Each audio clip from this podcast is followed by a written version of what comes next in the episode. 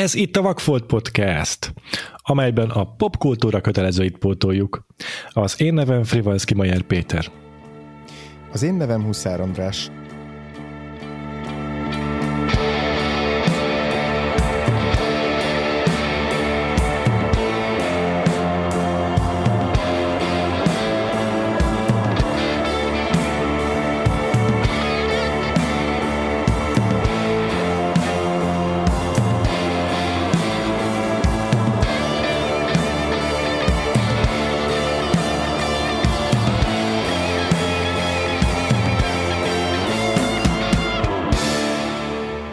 Folytatódik végre az animációs évadunk, ugye hatalmas szünet volt, mert uh, volt egy adásunk, amelyben bár animációs filmekről beszélgettünk, de igazából ez egy inverz vakfolt volt a, az előző adásunkban. Ez a Macska fogó meg az oroszlán király volt, előtte pedig a 2020-as év filmélményeit feldolgozó top listázós adásunk volt, úgyhogy most végre visszatérünk a rendes adásmenethez, és folytatjuk az animációs filmek pótlását.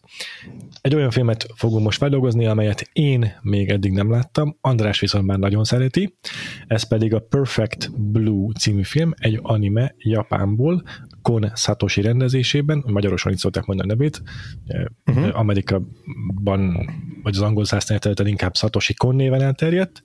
Minden esetre az adáshoz vendéget is hívtunk, itt ül velünk a roboraptor.hu főszerkesztője, Seirik Zsófia. Szia Zsófi! Sziasztok! Nagyon köszönjük, hogy elfogadtad a meghívásunkat. Én is köszönöm a meghívást.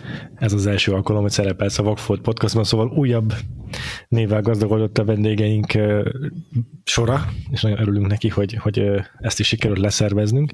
Igazából onnan jött az ötlet, hogy mikor a az, az animációs évad tematikáját összeállítottam, tudtam, hogy kelleni fog egy Satoshi Kon, vagy Kon Satoshi film, és gondolkodtam hogy Paprika, meg e között. Aztán hát az annyira hivatkozási alap ez a, ez a Perfect Blue is, hogy E valahogy inkább elfelé húzott a szívem, aztán András valamelyik Patreonos adásukban bővebben belement abba, hogy mennyire tetszett neki ez a film, és akkor már főleg elköteleződtem mellette, és akkor rákerestem, hogy Letterboxdon, a kedvenc filmes közösségi média oldalunkon, van-e valaki, aki rajong ezért a filmet, és azt a te neved bukkant így fel e kapcsán. Az valószínű. Igen, uh, szóval én amúgy tínédzser koromban nagyon animés voltam, ilyen Death Note, hmm. meg hogy mik voltak még, amikor 2000-es években. 2000-es években? Naruto? No, ezt, igen, mondjuk én azt pont nem néztem, valahogy uh-huh. nem fogott meg. Uh-huh. Mm, volt a Soul Eater, amit szerintem nem ismernek eléggé, itthon pedig annyira jó szinkronja lett, hogy még a Japánt is kenterbe verte, ami azért nem gyakori. Ja. Hmm. Amúgy azt Tim Burton rajongóknak ajánlom, mert úgy néz ki az egész animációs világa, mint a Tim Burton animét csinált volna. Azt a mindenségét. Aztán úgy kikoptam az animékből, mert uh, igazából rájöttem, hogy hát ez is egy ipor, és eléggé egy kapta fára mennek a műfajok uh-huh. de azért vannak szerintem érdekes, meg nézni való gyöngyszemeket, meg mindig felkapnak valamit. Most például állandóan tele van a, a newsfeedem a Spikes Family-vel, ami egy egy olyan gondolatra épül, hogy mi lenne, ha a James Bond család apa lenne. és a küldetése az a főszereplőnek, hogy mert örökbe kell fogadni egy kislányt, aki gondolatolvasó, és ebből nagyon sok kellemetlen, fura szitujuk van, plusz egy a, az alibiük miatt még egy anyukát is be kell építeniük, és hát sikerül egy bérgyilkost mm. beépíteni. I- ilyesmik történnek Japánban, csak mondom. Oké. Okay. Úgy tűnik ezek a címek alapján nekem, hogy azért így a 2000-es években nem a, az akkori, nem tudom, fősodorvonalbeli animéket azokat rajongtál, nem tudom, akkor mik mentek, de szerintem még bőven ment akkor a Dragon Ball, ha az nem is, akkor az Inuyasha ment. Tudom, hogy azért volt egy csomó, amik így, és, és, és, te nem azokat emlegetted, ahogy ennek Nem, nem. Ezek ilyen felnőttebbnek tűnnek számomra talán. Hát, igen, kicsit, hát ez a fiatal felnőtt téma, meg például uh-huh. a mhm. Eater az, egy, az az iskola, szóval ennek ezek az iskola sztorik arra épül, és az az alapja, hogy két kaszt van, járnak, járnak egy iskolába, amit a szemig, a halálisten vezet, így by the way. Mm, Akkor van a, a fegyverforgató, és maga a fegyver, aki el tud változni a kaszától kezdve a dobócsillagig mindennél, mindennél, és akkor őket oktatják ilyen kooperációba, hogy kell együttműködni, küldetéseket együtt párként kidolgozni, megcsinálni. Úgyhogy így nagyjából ilyesmi. Szóval így maga az iskola koncepció miatt ez én nem mondanám felnőtt animációnak. Aha, aha, aha. Amúgy én meg a Ghibli, a Ghibli filmeket szerettem aha. nagyon, mint mai napig. Uh-huh. Aha. Mm. És ezt a Perfect Blue-t egyébként, vagy így a Konnak a filmjeit, azt mikor ismerted meg? A Fekete Hattyúnak a premierje környékén. Ah, az mikor is? 2010? 10, igen. Aha, igen. Aha, igen. Aha. Ja, hát igen, akkor azért a Aronofsky miatt eléggé újból bekerült a köztudatba ez a film. Igen, és én egy barátnőmön, aki szintén animés, meg azt hiszem most hmm. már japán alapítvány dolgozik, mindegy. Szóval rajta keresztül ismertem meg, mert ő így írt egy tök jó cikket arról, még a blogján, hogy miben hasonlít a Perfect Blue és a Fekete Hattyú. Uh-huh. És ez annyira így megfogott, amit írt, hogy akkor én fel úgy feljegyeztem magamnak a Perfect Blue-t, aztán végül sokkal később néztem meg, 2012-13-ban, mikor a média márba kitúrtam egy ilyen 300 forintos DVD oh. kosárból a Perfect Boot. Nagyon jó. Tényleg is egyébként annak idején egy kezdődésében ezeket a sorozatokat, te nem a, erről az FTP szerverről töltötted, a milyen közismert legendás magyar FTP szerver volt, a Justin, vagy a Steam, vagy hogy hívták? Emlékszel arra? Tudtál erről? Nem, nem. Ö, volt a környezetem olyan, aki használta, de aha, hát aha. idős, idősebbek voltak sokkal. Én, én mikor mettini voltam, akkor bőven létezett torrent, meg videómegosztók. Ja, szóval. Aha. Uh-huh. Aha. Ez, ez egy ilyen legendás FTP szerver volt, valóban így a torrentet megelőző időben elsősorban, de szerintem még a torrent megjelenésekor is népszerű volt, mert így jó volt, hogy egy helyen meg volt minden így kurálva a tartalmak, tudod, és rengeteg animét lehetett ott beszerezni.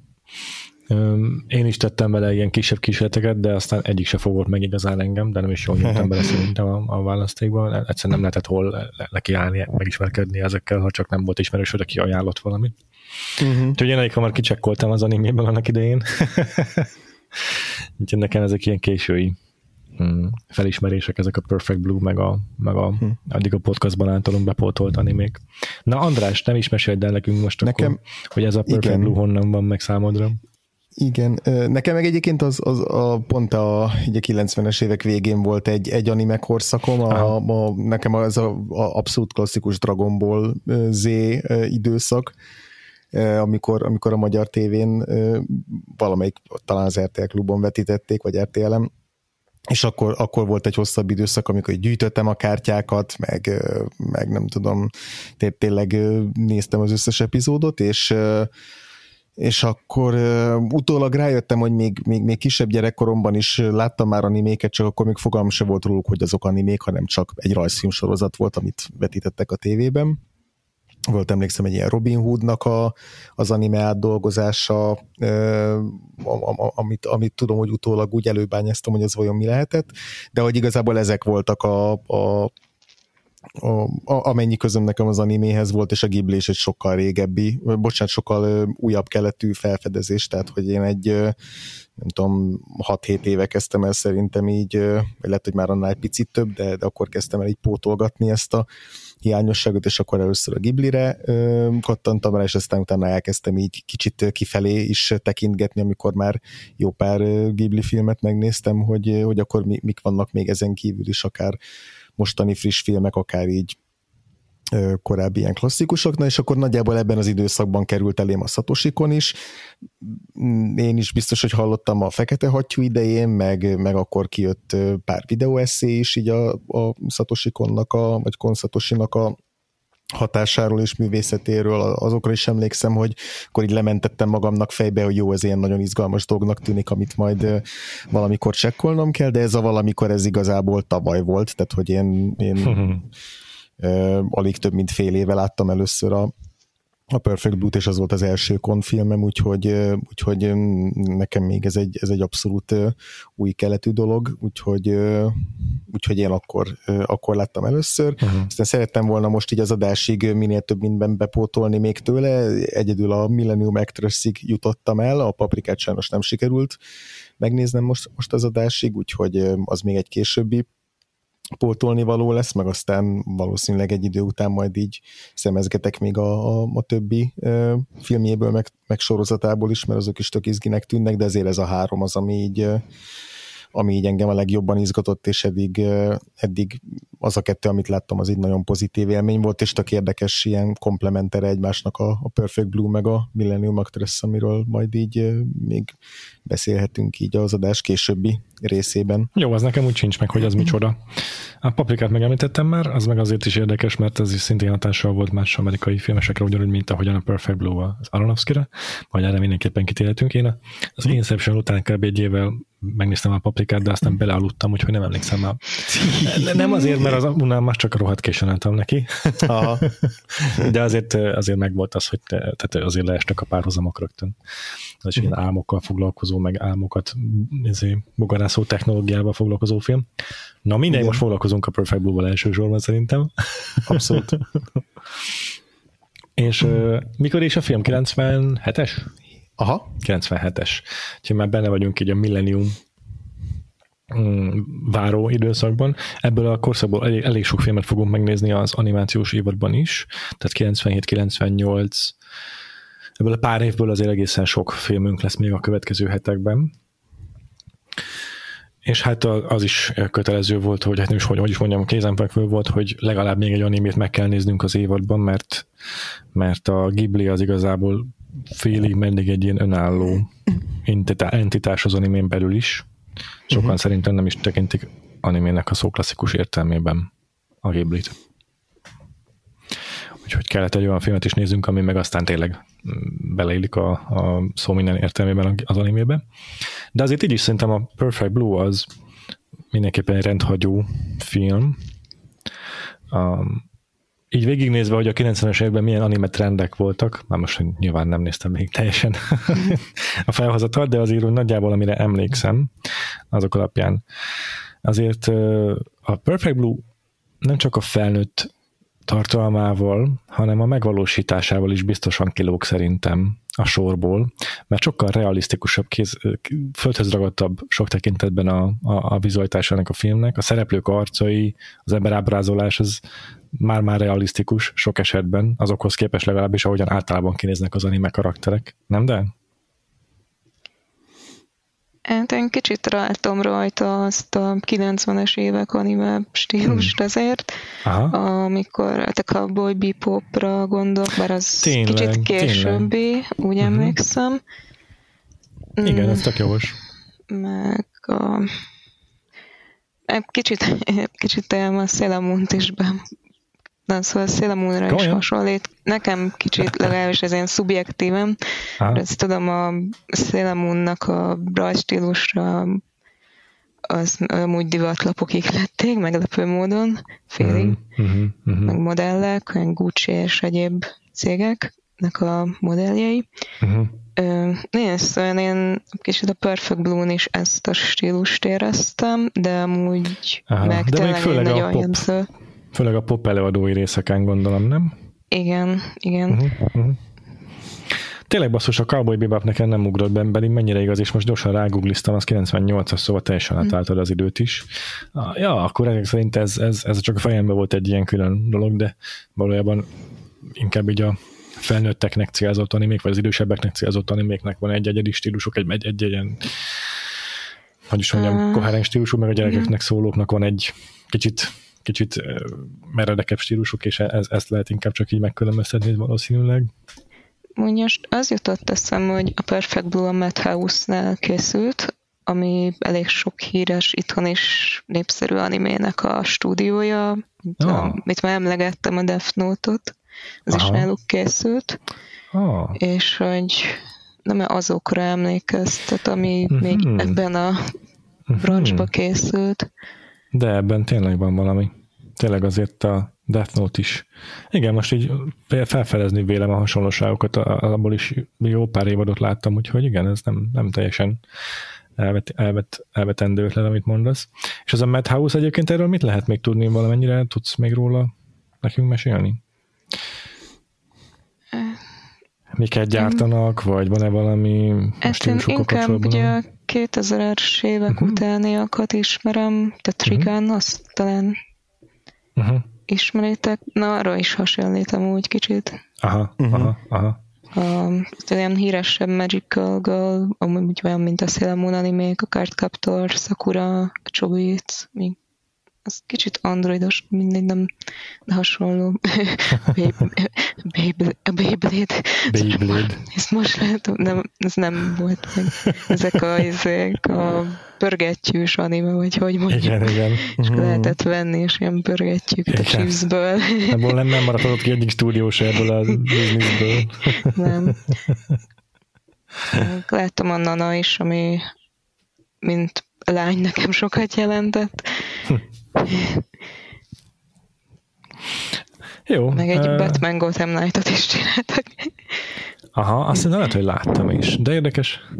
Na, tök jó. Akkor azért ők rendesen benne vannak ebben a idősebbeknek célzott igen, dolgokban. igen. Majd nyilván a Beyblade mellett, tehát látszik azért van ilyen is bőven. Igen, igen, meglátom, hogy ők csinálták a One Punch Man-t, amiről szintén nagyon sokat hallottam. Igen, igen. igen. Még egy... Ejha. Paprikát is amúgy, most nézem. Uh-huh, igen. Uh-huh, uh-huh, igen. A Wolf children ami a... Igen. A Mamoru Hosoda filmje. Igen. igen. Ó, tényleg vele is kell majd foglalkoznunk a podcastban. igen. Jó. És ez egyébként a Perfect Blue egyébként a Konnak, Kon Satoshi-nak az első játékfilm, vagy hogy mondjam, egész estés filmje, inkább ez a jó kifejezés. 81 uh-huh. perces nagyjából a, a, a Perfect Blue. Nem tudom egyébként korábban mm, miket alkotott. Ez az első filmje, aha, mint aha. az önálló.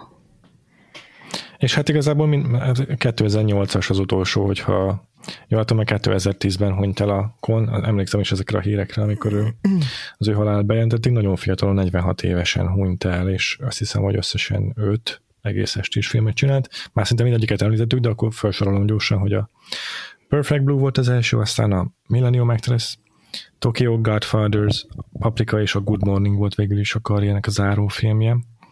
Ezek közül azért tényleg mindegyik. Hát a Paprikáról rengeteget beszéltünk, a Millennium Actress-t azt emlegettétek. Másik kettőt igazából én nagyon-nagyon éppen csak hallomásból ismerem, és az utolsó, a Good Morning, az nem is tudtam, hogy, hogy, hogy van ilyen. Az elvileg csak egy nagyon rövid film. Ja, értem. Vagy egy, vagy egy ilyen... Valami sketch. antológiának a darabja? Akkor, a, mert, igen, igen, igen, igen. igen. Aha. Még amit inkább szoktak emlegetni vele kapcsolatban, az a Paranoia Agent című 13 epizódos sorozata, hogy az még egy olyan, olyan uh-huh. produkciója, amiben így elég, elég sok uh-huh. ötletét belezsúfolta, amit, amit egyébként más filmekben nem tudott beletenni, szóval valószínűleg inkább az az, amit még, még érdemes megnézni tőle. Uh-huh, a uh-huh. Tokiói keresztapák, amúgy azt hiszem az is megjelent itthon DVD-n, amikor elkezdték neki a életművét kiadni. Uh-huh. Uh-huh. Az úgy pont ez a legföldhöz ragadtabb filmje, egy, egy, kará, egy ilyen ünnepi családi történet, amiben nincs se valóság, torzítás, se megőrülés, semmi, csak egy ilyen feel good anime. Ami így tőle meglepő lehet. Hát, hogy azt érdemes a végére hagyni, amikor már nagyon be vagy csavarod be ez a történet. Jó, és akkor egy kicsit a, a, foglaljuk össze a cselekményét, enne, vagy hát a premisszáját legalábbis ennek a Perfect Blue-nak, ha már úgy is szóba hoztuk, hogy, hogy ilyen becsavarodós sztorik ezek, és hogy milyen filmeket iklettek. A Perfect Blue-nak egy, egy feltörekvő színész a főszereplője, Mima a neve, aki popstarból akar filmes karrierbe át nyergelni. Egy ilyen J-pop sztár, ez a japán popzene, popzenei triónak a tagja. és a film során ez a sztár lét, meg a sztár mm, sággal járó mm, ilyen szociális kihívások állítanak elé akadályokat, amelyek mm, odáig vezetnek, hogy személyiségzavarral kezd el küzdeni, és megjelenik egy ilyen stalkere, aztán a gyilkosságok követik végig az ő karrierjét, és elkezd bizonytalaná válni a néző számára, hogy amit lát, az valóság-e, vagy, vagy képzelet. Az elkövetett bűntényeket kiköveti el, és a, tényleg a valóság és a képzelet között hamarosan átszakad a, a, a, a gát is a film során, és a spoilereket most nem lövöm le, egy darabig szerintem tudunk egy picit spoilermentesen beszélni erről mm. a filmről, és aztán a későbbiekben majd biztosan elkezdünk elárulni titkokat is a film, vagy fordulatokat is a film későbbi szakaszából. Igen, és a, a film az egy, egy adaptáció. Tényleg? E, igen, oh. igen. E, ezt egy regény alapján ö, írták, vagyis írták át, de a, a regényből csak így a nagyon alapokat, ö, alapokat emelték át, és eredetileg, tehát a, ami a regény és, a, és az elkészült film között az, a, azonos, vagy, vagy hasonlóság az az, hogy, hogy mindegyikben volt egy ilyen popstar, mindegyikben volt egy stalker, és hogy ez az ilyen horror tematika, vagy hát thriller és horror között mozgó műfajiság, ami, amiben az, azonos a, a forrásmű és, az elkészült film, amennyire tudom, de hogy minden ilyen plusz valóság megtörő és, és pszichológiai aspektust azt a, azt a konszatos, illetve a, a filmnek a, a forgatókönyvírója, a Murai Sadayuki írták bele magába a filmbe, és hogy eredetileg még, még az volt a terv, amikor elkezdődött ennek az adaptációnak a, a megtervezése, hogy ebből élőszereplős filmet készítenek, magából a, a forrásműből, aztán utána VHS-re akarták száműzni, aztán utána jött be, hogy jó, akkor legyen animáció, mert azt azt, azt akkor nem tudom, még egyszerűbb megcsinálni, vagy nem tudom, hogy mi, mi volt a mögött pontosan a, a, a koncepció, hogy, hogy miért legyen animáció, és aztán amikor a, a konszatosi vette a kezébe dolgokat, akkor, akkor ez a, az, a, az, hogy ez az animáció ez legyen egy meglehetősen radikális, és, és vizuálisan is kifejezetten kísérletező, az, az, az ezután alakult ki, amennyire én át, átfutottam ennek a filmnek a, uh-huh. a háttérsztoriát. Uh-huh. Um, még gyorsan meg akartam itt említeni, aztán visszatérhetünk erre, hogy azért is nem kezdtem elég nyökögni, hogy most ez a film japánul mi a címe, meg, meg, meg a magyar címét sárultam, mert mind a három nyelven Perfect Blue. Mm-hmm. Szerencsére megúsztuk ezt a problémát, hogy japánul meg nem kell tudni kiejteni a címét. De igen, ez érdekes az, amit mondasz az elő, elő, elkészültére, vagy az előkészületére írul ennek a filmnek, hogy meg, meg, meg kísérleték élőszereplősként is feldolgozni. Azt hiszem később lett egyébként a 2000-es években egy élőszereplős adaptáció ebből a sztoriból. Hát, hogy keverem már valamivel, de szerintem volt ilyen. Volt, lett később egy japán élőszereplős film belőle. Aha. Gyanítom, hogy nem lett akkora siker, mert egyébként nem nagyon hallani róla. Igen, hát amúgy ez se volt Japánban először akkora siker, a Perfect Blue, hanem a Aha. nyugaton lett siker a filmfesztiválokon. Annak köszönhetően, hogy ez egy ilyen nem is tudom, hogy fogalmazzak, szokatlan választás, zsáner választás volt talán? Vagy az animéből kilógott ez a fajta komolyság talán?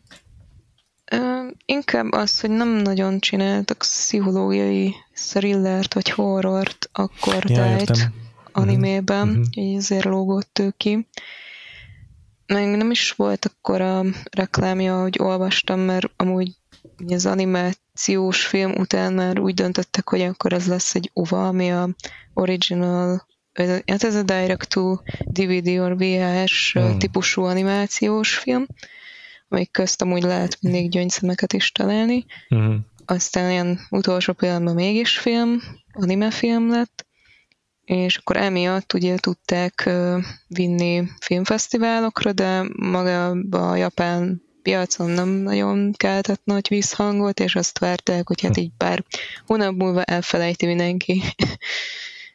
De nem így lett. Marha érdekes. Egyébként jókor jött szerintem, mert akkor biztos, hogy nagy étvágya volt, vagy nagy igénye volt a nézőknek a, hát ha máshol, akkor nyugati piacon biztos az ilyen típusú pszichológiai horrorokra. Hát egyrészt a 90-es évek az egy hemzsegettettől, hmm, ha csak a Finchernek a korai filmjeire gondolunk mondjuk, de a Letterboxdamon csináltam egy listát az ilyen típusú filmekről, amik így a, a Millennium, tehát a 2000-es, a 2000-es évforduló környéken jelentek meg ilyen típusú um, személyiségzavarral, a, akkor, akkor a valóság és a képzelet közötti határ elmosódásával foglalkozó filmek, akár a Matrix is ilyen igazából, ahol, ahol, ahol bizonytalan lehet a néző időnként, hogy melyik jelenet játszódik a valóságban, és melyik egy, egy, egy szimulációban. Tehát az ilyen típusú filmekből tényleg rengeteg volt a 90-es években, és a, ebben a filmben még sorozatgyilkos is, sorozatgyilkosság is van, ez a fajta ilyen nyers erőszakosság, ami szerintem valószínűleg legelőször a 90-es évek elején a, a bárányok hallgatnakkal, nem tudom, nyitotta meg ezt, az, ezt, a, ezt a kaput a hollywoodi filmek világában. Mm, ez, ez, ez eddigre érett be leginkább, tehát a hetedik az már ennek a, a ennek a nem tudom, alzsánernek az ilyen betetőzése, és akkor ezért pont jókor érkezett meg szerintem ez a Perfect Blue, hogy, hogy ö, ilyen filmeknek a mm, hullámán tudott megjelenni.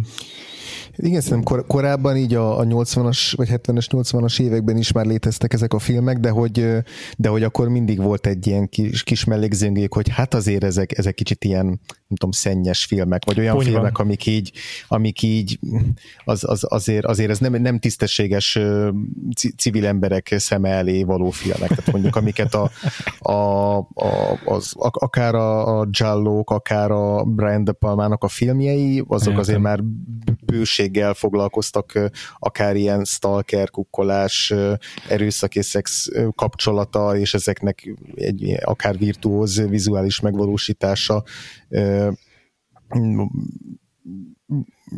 megvalósításával, tehát hogy, Persze. hogy ez, ez, ez, ez már megvolt, de hogy szerintem is fordulópont az, hogy a bárányok hallgatnak a maga sok-sok Oscar diával, az így, az így kiemelte azt, hogy jó, most már így, most már ezt lehet úgy is csinálni, hogy hogy ez egy ilyen, ilyen presztízsértékű ja. film, és most már ez, ez nem tudom, idézőjelbe véve most értsétek ki, hogy művészet, vagy hogy ez most már egy ilyen, egy ilyen elfogadott, no, normálvá váló film, és aztán erre viszont nagyon ráment a, valóban a 90-es évek, hogy, hogy ezt, ezt, ezt kimaxolták ennek a különböző variációit. Uh-huh. Jó, hogy szóba hozzátok ezeket a filmeket, mert a Perfect Blue-nak úgy pont azért fókuszál a fő, a énekesnőre, mert a Satoshi Kon úgy érezte, hogy mert túl sok ilyen film volt, hogy Stalker, Gomolyan. meg bűnügyi, igen. Mm, hát ez majd gondolom a spoileres részbe térünk rá, hogy van a filmen belül egy krimi. Azt elmondhatjuk nyugodtan, igen, hogy van egy, egy ilyen. Igen, szóval de ugye a főszereplő Mima egy krimiben próbál érvényesülni. Először kis szerepben, aztán úgy fokozatosan kinő ez a szerep és ugye a világokon azért rakta bele ezt a krimiszálat, hogy kicsit rá parodizálja a japán tévét, meg a hype-ot, amikor így ráugrottak mindenre azonnal, ami Hollywood volt, és, és ott menő, és hú, ezt akkor meg kell csinálni itt is. Ez jó. Egyébként nekem ez teljesen komolyan vehetőnek tűnne olyanban, mint egy, egy CSI epizód. Igen. Szóval lehet, hogy igen, a, a 90-es évek vége felé Japánban ez működött, mint paródia, de mai szemmel nézve, amikor már 23 CSI epizódon vagyunk túl, és mindegyik ugyanilyen stílusú, mint ez a filmen belüli film, de a dialógusok is pont ugyanolyanok, így már nem annyira tűnik parodisztikusnak, hanem teljesen kézenfekvő, vagy ilyen egy ilyen ezért, pszichológiai horror krimi, ami, amit egy forgat, amit forgatnak egy filmen belül. teljesen, teljesen természetesnek tűnt számomra. Jó, számomra, és csak ezt így uh-huh. olvastam már valahol, Aha. és mondom, hát ez így vicces. Igen.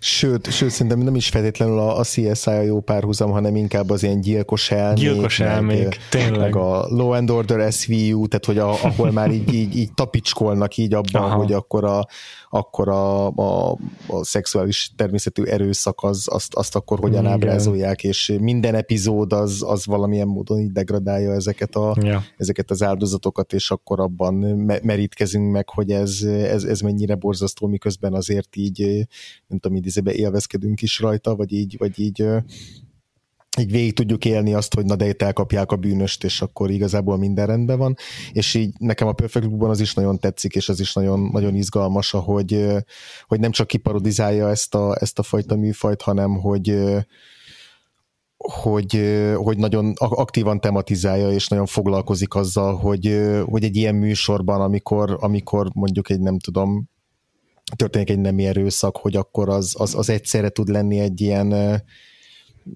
egy ilyen a, a nézői étvágyat, kis, nézőnek a bűnös étvágyát kiszolgáló dolog, és hogy közben pedig ez, ez hogyan hogyan, nem tudom, tényleg degradálja le azt, akár azt a karaktert, akár azt a színészt, aki, aki játsza azt a jelenetet, ezt hogyan valósítják meg, milyen, uh, milyen környezetet teremtenek így a, így a forgatáson, tehát hogy ezek csomó olyan téma, amiről főleg az elmúlt években azért rengeteg szó esik, hogy mondjuk egy tévésorozatban vagy egy filmben milyen szakembereket alkalmaznak az ilyen nagyon kényes jeleneteknek a, a felvételére, és itt ebben a filmben pedig már szerintem a KON abszolút aktívan foglalkozik ezzel a, ezzel a kérdéssel, hogy, hogy itt, itt is hogyan, hogyan milyen határokat lépnek át, a, vagy, vagy kell átlépnie a főszereplőnek ebben, ebben a folyamatban.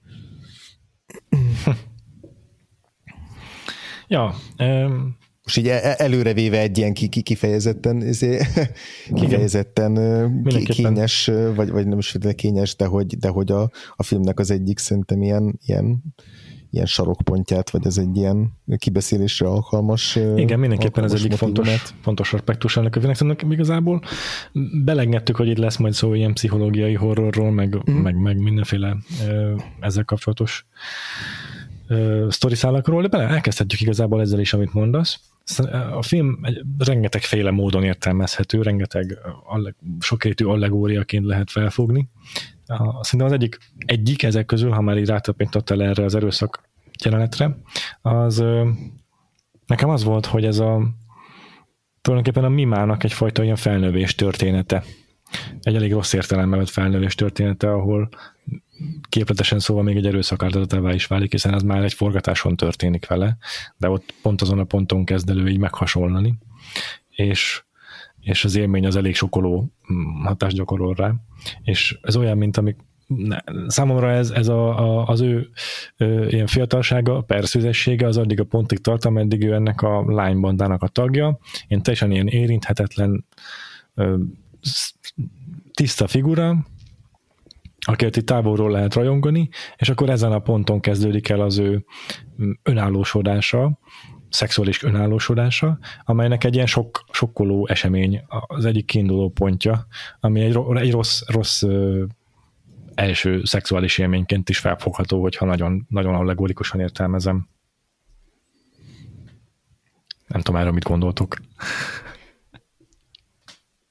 Teljesen egyetértek vele.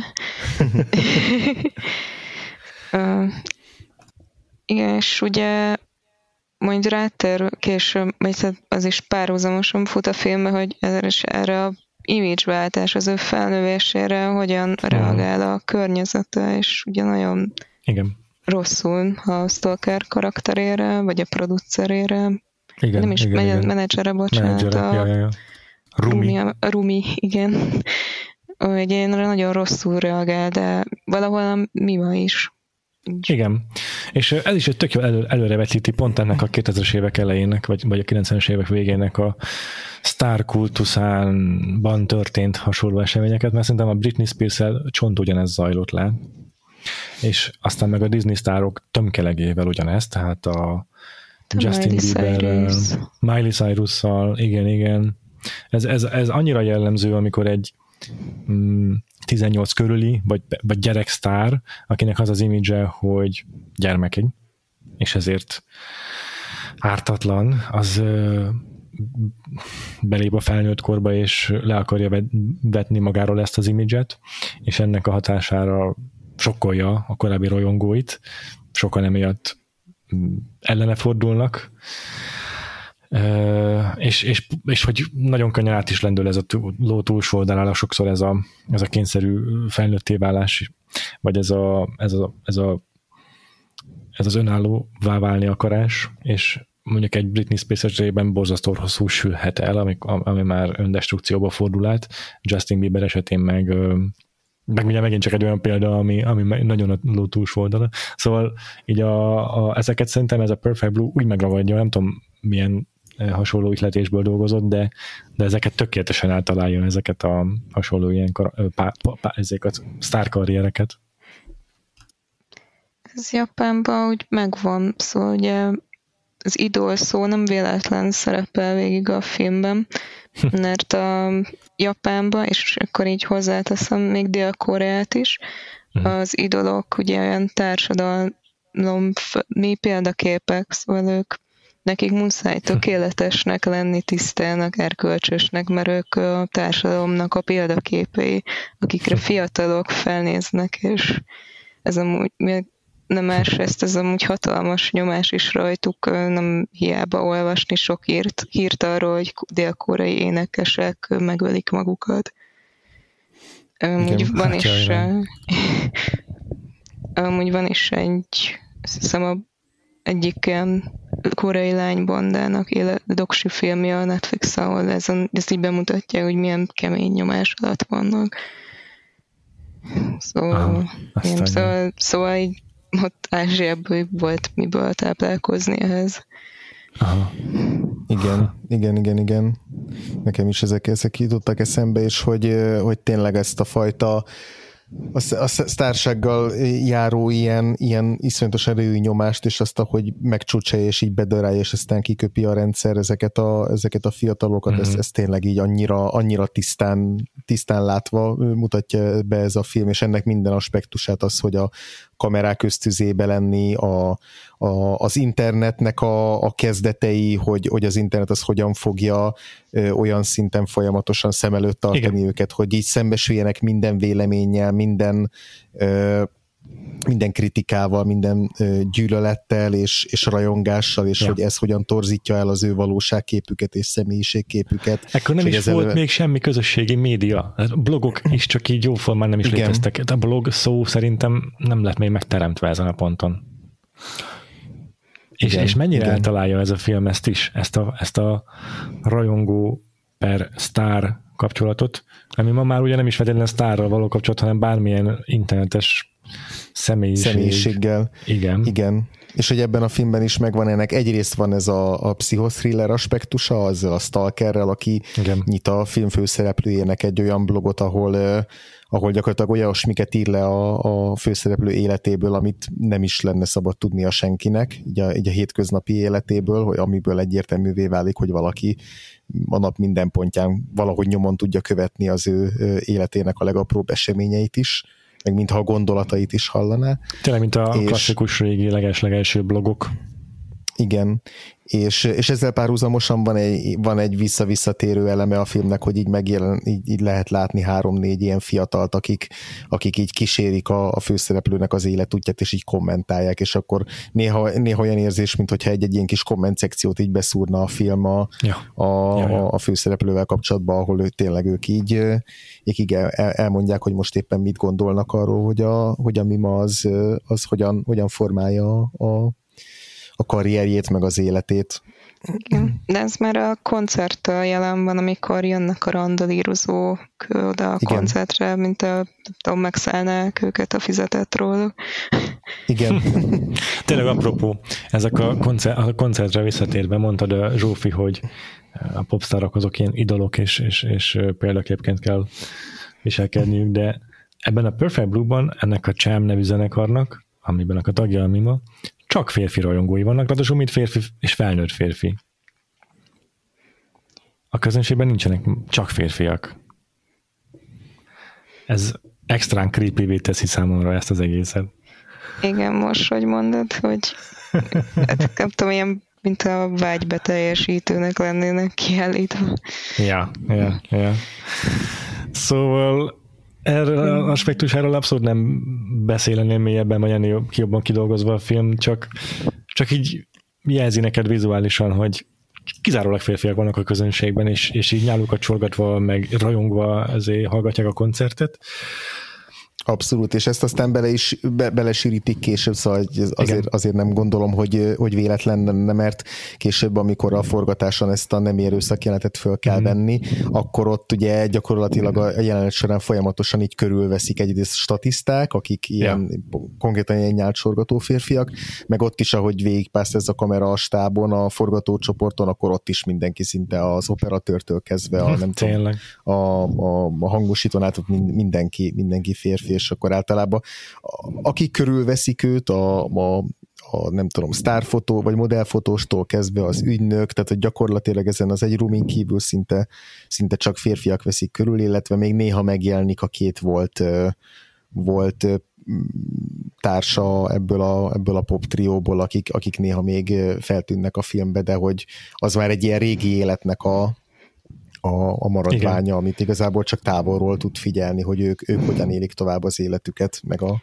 karrierjüket. Még esetleg az anyukája, akivel az elején telefonálgat. Tényleg, ah, tényleg, aha. de hát ugye nem is látjuk aztán többször, nem. és hogy ez is, hogy a, ahogy így beszűkül az élete, az is eltűnik. Igen, igen, igen. igen. Úgy nagyon érdekes a, ugye gondolom egyikünk se tud japánul, de ezt hát japánul ja, ezt így hozzá egy kritika említette, hogy arra is figyeltek a, az eredetibe, hogy amikor telefonál az anyukájából más nyelvjárást használ, mint amit mm. amúgy. Ez tök jó. Szóval akkor valószínűleg egy ilyen vidékről vagy máshonnan érkezett ja. fiatal feltörekvő popstar lett, aki aztán a nagyvárosban. Ja, ja, úgyhogy ja, így is kapcsolódik felnövéshez, igen. Egyébként igen. szerintem ez az, hogy csak férfiak vannak a közönségben, ez így talán így a magán a pop idolsága kapcsolatos ilyen kritika egy kicsit a Satoshi Kon részéről, hogy hát ez Japánban szerintem extra megfigyelhető, de nem csak náluk. Tehát most, ha mondjuk a Britney Spears-re gondolok, akkor ez a copfos kislány imidzsével, amivel berobbant, azért az nem csak annak szólt, hogy, hogy ez a puritán amerikai turbokeresztény izé, kislányoknak legyen egy példaképük, hanem az Oops, I did it again, meg ilyen számokkal, azért ezzel pont arra is rájátszottak, hogy, hogy azért mégiscsak egy kicsit ilyen ilyen csalfa ez a, ez a, ez a kis ö, rövid szoknyás iskolás lány, tehát hogy azért így igenis meg volt ennek a szexualizált ö, aspektusa is, és Japánban meg aztán szerintem mindenki ismeri ezeket az ilyen városi legendákat, hogy mit tudom én, interneten kapható gyerek, vagy hát tínédzser bugyikat lehet rendelni, olyan. Tehát ezek, ezek, ezek szerintem mélyen benne vannak a japán kultúrában, ezek a gyerekidolizálás. Hát van uh, is, vannak ilyen mangák is amúgy, na, animék, uh-huh. meg Aha. Meg nekem olyan külön vicces, hogy van egy Lolita nevű divat stílus Japánban, wow. amit nők azért indítottak, vagy kezdtek el hordani, hogy e, ez ellen amúgy lázadjanak, hogy ők nem uh-huh. szexualizálható kislányok, hanem uh-huh. rendelkező nők, és akkor mégis lett ebből is egy ilyen szexualizált irány ebből a divat stílusban. Aha.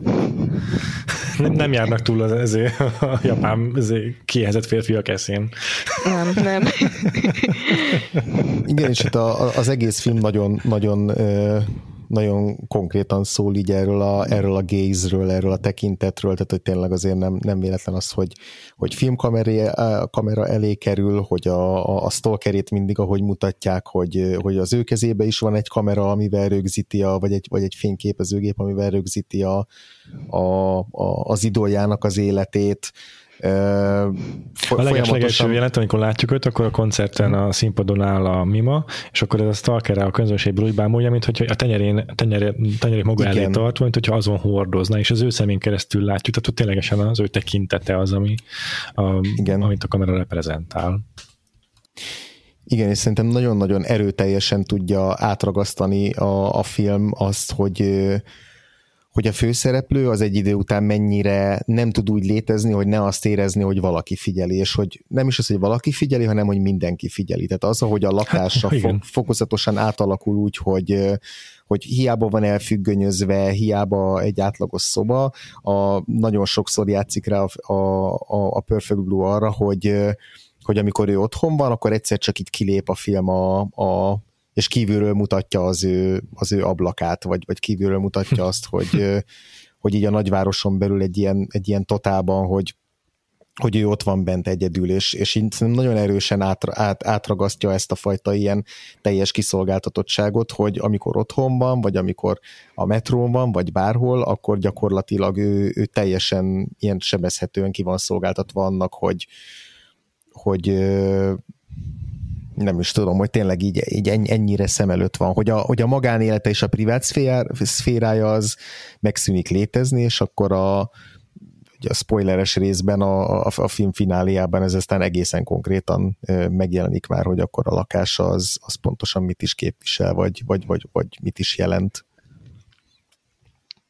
Szóval igen, ez, nekem, ez nekem egy ilyen nagyon, nekem nagyon, amikor megnéztem először ezt a filmet, akkor így, így nagyon-nagyon durván tudtam nem is tudom, nagyon, nagyon durván azonosultam azzal a fajta ilyen meghasadással, amin a főszereplő keresztül megy. Tehát, hogy tényleg szerintem ez a film nagyon, nálam legalábbis nagyon erősen elérte azt, hogy, hogy, hogy, hogy a, a, a főszereplőnek a nézőpontját magaménak érezzem, és hogy én is azt érezzem, hogy én folyamatosan destabilizálva van az én valóságom is azáltal, hogy, hogy, hogy, hogy ennyire megyek a főszereplővel, és, ez, és ezt nem sok film tudja így elérni, tehát szerintem a Perfect Blue az így nagyon erőteljesen sikeres pszicho thriller, vagy pszichohorror abban, hogy, hogy, hogy nem csak annyi, hogy játszik azzal, hogy na most akkor a valóságot így, így megbolygatja, és hogy akkor a végén találgatunk, hogy na, vajon akkor mi volt valóság, mi nem, hanem hogy a saját bőrömön éreztem azt, hogy így elveszítem a fogódzót abban, hogy mi történik, és úgy én is annyira kétségbe esett leszek már szinte, mint a, mint a főszereplő. Tehát konkrétan megnéztem ezt a filmet, és utána egy rémálmaim voltak, és ez viszonylag ritkán szokott előfordulni, wow. hogy, hogy, hogy így emlékszem, hogy úgy, úgy ébredtem föl, hogy így ilyen nem tudom, szinte kiabálva ébredtem föl valami rémálomból, annyira, annyira nagyon mélyen, mélyen hatott az, hogy, hogy, hogy a főszereplő az mennyire elveszíti a, a valóság észlelését, és hogy a film mennyire mélyen beszippant ebbe a fajta ilyen teljes szét, szét, széthullásba. Szóval szerintem ez egy nagyon-nagyon-nagyon erős ö, ö, tulajdonsága a Perfect Blue-nak. Amúgy, amit uh, előbb volt téma, én azt most éreztem igazán, amikor a másodjára néztem meg. Na, Rö, mm, szóval ez, hogy így valamennyire emlékeztem arról, hogy mi lesz, meg mire, hova fut ki a film, de mégis így is be tudott csapni, hogy most mi a valóság, és mi nem. és így, de így azt figyeltem, hogy még azzal is be tud csapni, hogy a japán animációban egy szokás kicsit spórolásból többször felhasználja ugyanazt a jelenetet, és a kon még ezzel is játszik, hogy felhasználja ugyanazt, és kiderül, Aha. hogy mégse ugyanaz, de mégis ugyanúgy néz ki az a felhasznált jelenet. Igen, tényleg. Igen, igen tényleg. Nagyon igen, jó. igen, a filmnek az utolsó harmadában van egy ilyen kis Groundhog Day effektus, amit használ így nagyon, nagyon okosan, hogy mindig csak annyit változtat a képen, hogy így egyre, egyre jobban eluralkodik a káosz a, a lakáson belül, de hogy, és, és látszik, hmm. ahogy, ahogy így a, a depresszió meg a, meg az elszigeteltség milyen hatással van a főszereplőre, de hogy, de hogy vissza-vissza ránt minket egy korábbi pillanatba, és így, és így azt érezzük, hogy bekerültünk egy loopba, amiről nem tudunk kikerülni. Igen. Jó, szerintem ezen a ponton kezdjünk el spoilerezni. Ha valakinek ezt Aha. a filmet eddig nem adtuk el azzal, hogy ezért miket mondunk volna, akkor már úgyse fogjuk. Úgyhogy nyugodtan beszéltünk ezekről a jelentekről a spoiler esetben, mert ez már úgyis annyira, annyira fordulatos, hogy nem lehet megkerülni. Igen. Um, amúgy a valóság, meg a képzel, vagy nem is, igen, ne, előre szálltam a képzelt szóval, szóval a valóság nem valóság ugye a beemelt elemekkel is lehet, játszik a tévésorozattal, az internettel, hogy ezek így, ahogy egyre jobban megörül, mi majd összemosódnak, és így most én érdekesnek találtam, hogy is direkt ilyeneket emelt be a kon, hogy olyan dolgokat, ami fikciós, nem valóság, és igen. Bekez, beszűrődnek a saját valóságába a szereplőnek. Igen, igen, nagyon érdekesnek találtam ezt, a, ezt az ötletet a filmben, erre egyáltalán nem számítottam. Mert hogy látunk már olyan filmeket, ahol a főszereplő elveszíti a valóság, vagy a, főszereplő egy filmben szerepel, és elveszíti a valóság feletti kontrollját, és azt hiszi magáról, hogy ő a film főszereplője, vagy a, a belüli film főszereplője.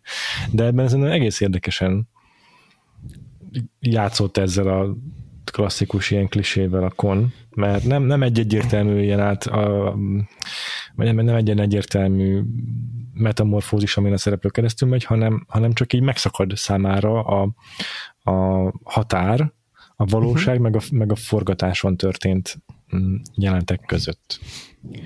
Igen, szerintem az a, az a legzseniálisabb, talán az egyik legzseniálisabb jelent az egész filmben, amikor ugye mindig újra meg újra fölébred a főszereplő, és akkor az egyik alkalommal így megszólítja valaki, és akkor ott van az a, az a nő, akivel, akivel együtt játszik a, a sorozatban, Igen. és ez úgy kezd el beszélni hozzá, mint egy pácienshez, vagy mint hogyha, mint hogyha egy... Kihallgatná ki, ki, kihallgatná, de hogy, de hogy ugye a saját nevén, tehát a Mima néven nevezi, és utána úgy beszél róla a, a, a partnerének, a nyomozó partnerének, hogy hát itt van ez az ember, aki, aki azt képzeli magáról, hogy ő egy popstar, és hogy már, már a valódi nevét, a valódi nevét, ami ugye a sorozatbeli neve a, a karakternek, akit a Mima játszik, hogy itt ugye megfordítják azt, hogy a, valójában az a valódi, és akkor ugye itt már megindul bennünk ez az ilyen teljes brain fart, hogy így Jézusom mi történik, hogy, hogy, hogy akkor ő, ő, ő képzeli, tehát ez csak egy személyiség, amit egész eddig láttunk,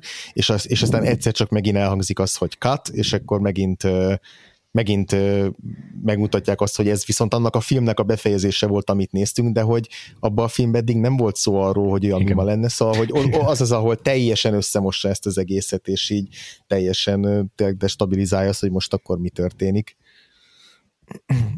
és, és azt szeretem nagyon ebben, hogy, hogy ez nem csak arról szól, hogy így, vagy én azt érzem, hogy nem csak arról szól, hogy akkor a néző agyát így, így rugdossuk, meg így csavargassuk, hogy Igen. így minden második jelenetben így azt, hogy wow, most akkor megint nem tudom, hogy hol vagyunk, hmm. hanem hogy nagyon erősen kötődik a, filmnek az ilyen pszichológiai horror aspektusához, hogy ezek nem csak ilyen narratív játékok, hanem hanem, hanem, hanem tényleg folyamatosan... a mima veszíti el a kontrollt igen. a valóság fölött, és igen. ezt vizualizálja akkor. Igen, igen, egyetértek. Igen, és ettől nekem borzasztó félelmetes ez a film. Tehát, hogy ez tényleg olyan horror, amitől én félek. Nem tudom, hogy ti hogy vagytok vele, hogy ne, nem, a, nem a stalkertől félek ebben a filmben, hanem, hanem ettől, attól félek, hogy így megbomlik a főszereplőnek az elmé, és ettől lesz nagyon ijesztő.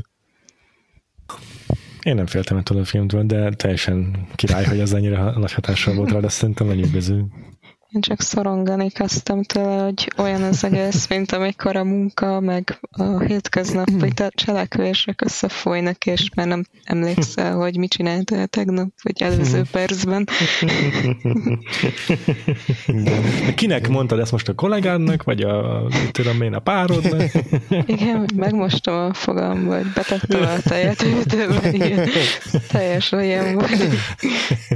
Igen nagyon, nagyon jól dolgozik ez a film a, a, a audiovizuális eszközeivel, tehát akár ezzel a vágással, amiről beszéltünk, hogy ezzel folyamatosan megszakítja a folytonosságot, akár a, a, a zenével, tehát vannak olyan zenei témái, akik, amik ilyen egész hátborzongatóak.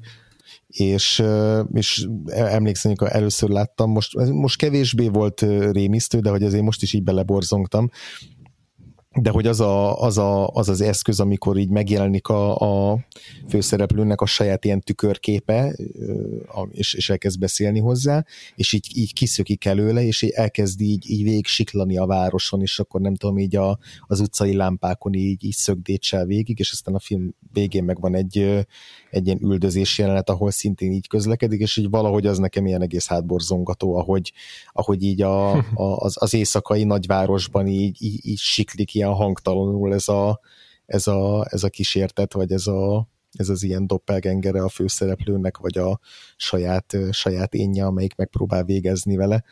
Hmm. Szóval, hogy, hogy, hogy ilyen, ilyen egyszerű, ilyen rendezői eszközök azok, amikkel megteremti azt a film nekem, hogy, hogy tényleg ilyen félelmetes tudjon lenni, és ne csak, ne, ne csak agycsavaró. Igen, igen, igen. Ez biztos, hogy magában ez a cselekmény, ez is önmagában már, nagyon izgalmas, nagyon, nagyon csavaros, de hogyha nem rendeztem volna meg ennyire mesterien a Satoshi-kon, ennyire tele ö, vizuális történetmesélési eszközökkel, akkor nem vált volna egy ilyen korszakos mesterművé. Nekem a vágással kapcsolatban egy olyan tetszett, hogy a leges legeleje a filmnek, amikor a koncertet ad a Chám zenekar, az utolsó fellépése a, a Mimának a zenekar tagjaként, akkor ez egy ilyen intercut megoldás, hogy mindig, mindig, mindig vág egy-egy olyan képre, amikor a Mima valami teljesen hétköznapi dolgot csinál. Uh-huh és, és a koncertet, meg ezeket a kétköznapi jelenteket látjuk felváltva, hogy tejet vesz, meg mit tudom én. És uh, itt ilyen nagyon diszkrét, egyértelmű határok vannak a, a, az előadás, tehát a szerep, az a persona, amit így eljátszik a, a, a Cham zenekar tagjaként, meg a valóság és az ő hétköznapi alteregója között. És akkor a film során, a film későbbi szakaszán pont abban a jelenet sorban, amiről, amiről beszéltél András, abban meg a már elmosódik ez az egyértelmű határ, és a vágás már nem ezt a funkciót tölti be. Tehát így nagyon, nagyon mm-hmm. egyértelműen elhatárolik egymástól a filmnek az a, kezd, a kezdeti szakasza, meg ez a későbbi szakasza, mert ott már sokkal képlékenyebb a határ mesdje a mm-hmm. kettő közt. Míg az elején tök egyértelmű volt, hogy a, a, mi már a két különálló alter egója van tulajdonképpen, de ezek nem úgy alter egók, hogy, hogy, hogy, a, hogy neki a fejében van egy váltás a két szerep között, hanem ő tudja, hogy a színpadon más valaki. És, és, és, és, és, és ez a határ mosódik el a film későbbi szakaszán. Nem csak maga a megbom, vagy a identitása közti ilyen váltások vagy megbomlásokról szól ez a megőrülés, uh-huh. hanem ön, hanem önbizalomhiány is, amikor így elbizonytalanodsz folyamatosan magadban, hogy most jó, amit csinálsz, jó, nem jó. Igen, igen. Jó igen, lesz. Igen, igen ez tök igaz. Hogy, és hogy végén már ugye nem is tudja ő maga eldifferenciálni belső, vagy önmagát nézve, hogy ő most mi, vagy hogy. Igen, mert amikor e- e- egyre inkább ilyen felnőttes dolgokra szállja el magát, mint például az a, az a elég merész fotósorozat készítés, akkor ugye ő maga is konfrontálódik ezzel a, az ilyen externalizált fiatalkori énnyével, hogy, hogy ez egy jó döntés-e, és egy, egyértelmű számára, hogy ez egy ilyen visszafordíthatatlan vízválasztó lépés, amelyből nincs visszaút az ártatlan gyerekkor és az ártatlan pop, popstári vagy zenei előadói lét felé. Igen, ja, igen, ez, ezek, ezek ilyen tényleg ilyenek. És ugye, és ugye ezután egy ilyen képzel, számára képzelt jelentben meg is őri a fotóst, amiért elvette a gyerekkorát, vagy zehetetlenségét ja, ja, a ja, fotósorozattal. Ja. Uh-huh. Ja, ja, ja, ja, igen. Na, ez egyébként pont, pont jó apropó, hogy rákanyarodok a színelméletre, mert a, a gyilkosságok is elég fontos hogy hívják ebben, elég fontos eszközök a, a szín használatnak a kommunikációjában a kon számára. Az a legegyértelműbben kirajzolódó motivuma a filmnek az az, hogy a vörös szín, főleg a vörös háttérszín, meg a vörös ruhák színe, az a mimának a, a, hát mondhatjuk, hogy megőrülése, vagy hát a valóságtól való elszakadásának a, a, a folyamatos ö, útjelzője, mert a, mert például a gyilkosságok során a vörös szín az így nagyon erősen dominálja a képeket, és uh-huh. mindig azokhoz a képekhez kapcsolódik, amikor egyre határozottabban felbukkan a Mimának ez a mm, popstar altelegója, tehát az az idol altelegója, akitől ugye próbál elszakadni. és, a, és ahogy egyre inkább ketté válik ez a személyiségű benne, és egyre inkább, mint egy különálló, önálló figura aktív selekvővé válik ez a alter ego, úgy egyre inkább válik domináns a film során a vörös szín. És a, van egy jelent, amikor itt tényleg a, a képernyője a, a monitorának egyik egyik képről, egyik pillanatról a másikra, hogy bevörösödik, uh-huh. eh, ahogyan a szöveg, amit olvas, az a, a, az alter ego-nak a szövegévé válik. Eh, meg a ruházata is, ugye a piros csíkokkal ezt is jellemzi. Szóval ez, ez, ez végig megfigyelhető a film során, ez nagyon jól, és tök egyértelműen kommunikálja ezt a, ezt a ezt a motivumot, a vörös szín. abból is lehet sejteni, hogy a Konnál fontos lesz ebben a filmben a szín, mint olyan, és a szín elmélet, hogy Perfect Blue a film címe, de ez nem egy megmagyarázott dolog a filmben igazából, hogy miért ez a cím. Csak hát hangsúlyossá teszi a színek szerepét már rögtön a címmel szerintem ezzel a... Jó, tudom, hogy ez az adaptáció, és egy könyvnek a címe ez, de ezzel számomra rögtön, rögtön érzékelteti a Satoshi Kon, hogy, hogy itt, itt a színekre figyelni kell. Ezek a jelensorok azok, a, ezek azok, amik leginkább mm, Black Swan-osak számomra, és hogy az uh-huh. együtt hogy a Black Swanban is a Ninának, Mima és Nina, ez már önmagában. az a gyanús, ez a gyanús, igen.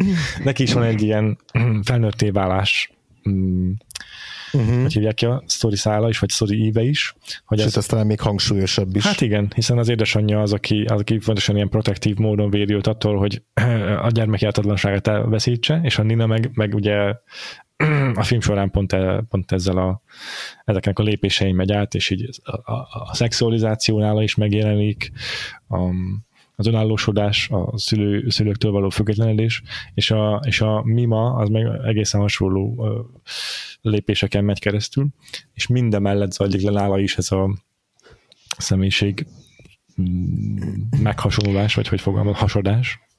Igen, csak mintha Mima nem lenne biztos abban se, hogy ő ezt tényleg akarja, mert ugye karriert is azért Igen. mert azt mondta a menedzser, hogy hát, Igen, hogy ez, ez jobb lesz a színész leszel, mert hogy most nem olyan jól futóak az énekesek, és Igen. ugye azért megy bele, mert ezt mondta a menedzser, hogy ez jó lesz nekem.